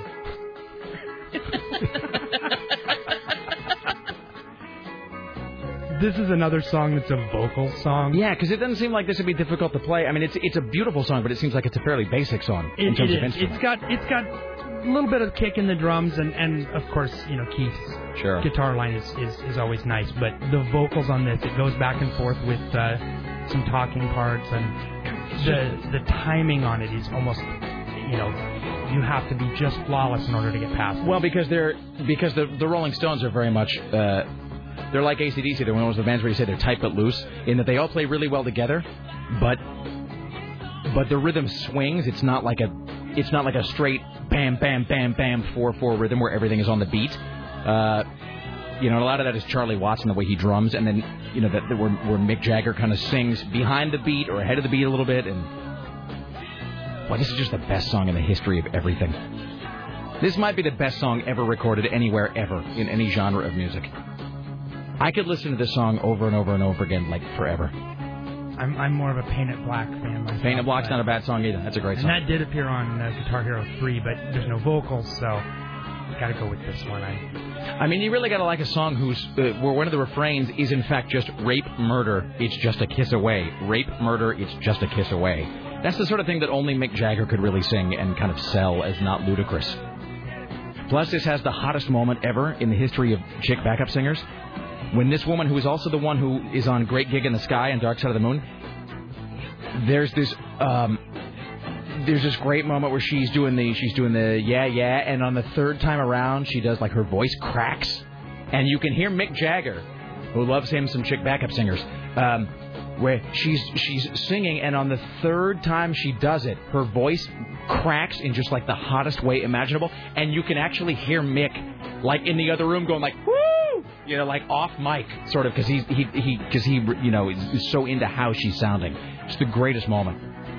Excellent. Uh, top five songs in rock band that are much harder to play than you might think. Number two, Todd Tolces. Number two, Bang Camaro. Pleasure. Pleasure. You know what you are? You're the voice at the MTV Awards when they're doing the nominees for like best on-screen kiss. Gosh, can I do that? That's totally what you're doing. I best think you ex- hit the nail on the head there. yeah, where it's like best, Completely, best, best explosion, and you'd be like Will Smith in Hancock.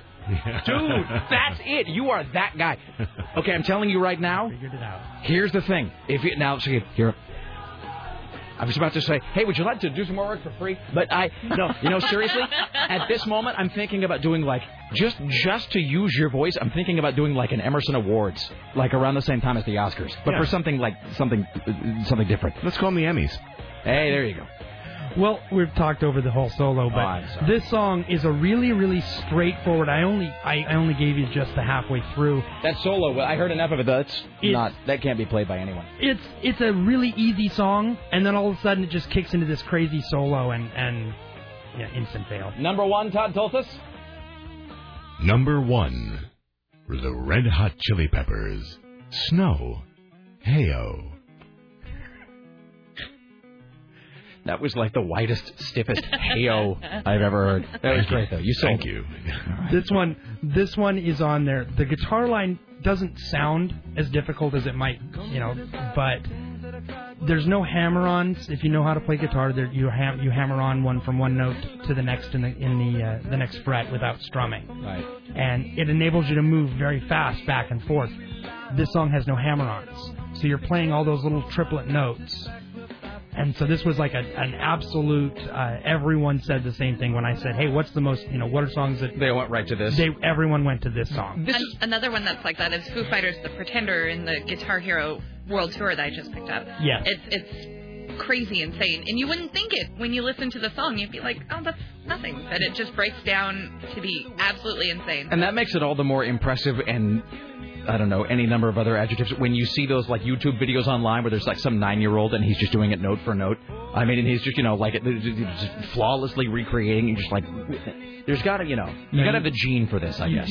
do a YouTube search or Google and and just search "I am Chris for life." No, it's not me.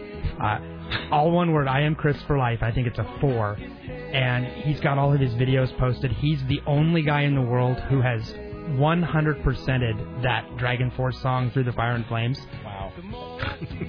Yeah. These are conversations that you never would have had on talk radio ten years ago. No.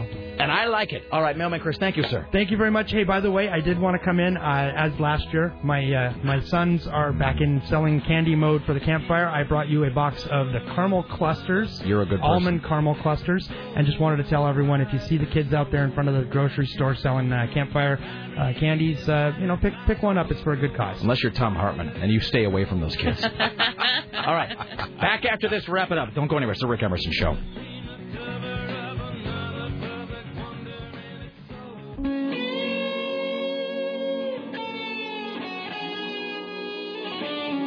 We now enter the saddest part of the broadcasting day, the final segment of the Rick Emerson radio program. You'll have to tell that story something that Todd uh, Tolces was just telling us. You actually witnessed the infamous Soupy Sales incident where he told kids to send money into him. Yeah, he actually not just send money, he said go into mommy's purse, you know, and grab a couple of bucks. and uh, and uh, and send uh, money to Soupy Sales, uh, care of WNEW TV at 205 West 57th Street or whatever it was, New York, New York. Before zip codes. Yeah. And uh, Soupy will send you a postcard from Puerto Rico. Yeah. That And of ended course, and I'm a kid thinking, a postcard from Puerto Rico. Ladies and gentlemen, Todd Tolces, thank you so much for joining us today, Thanks my friend. Thanks for having me in again. If you'd like to hear more of his golden voice, and I know you would, it's at Todd Tolces. Uh, I'm Uh, sorry, rather imagingvoice.com. Todd Tolces can be reached at imagingvoice.com. Thanks, Rick. All right, there you go. Uh, like us next, Michael Mara Show at 7. As always, thanks for listening. Be safe. See y'all tomorrow. Watch out for snakes. Bye now. Ugh.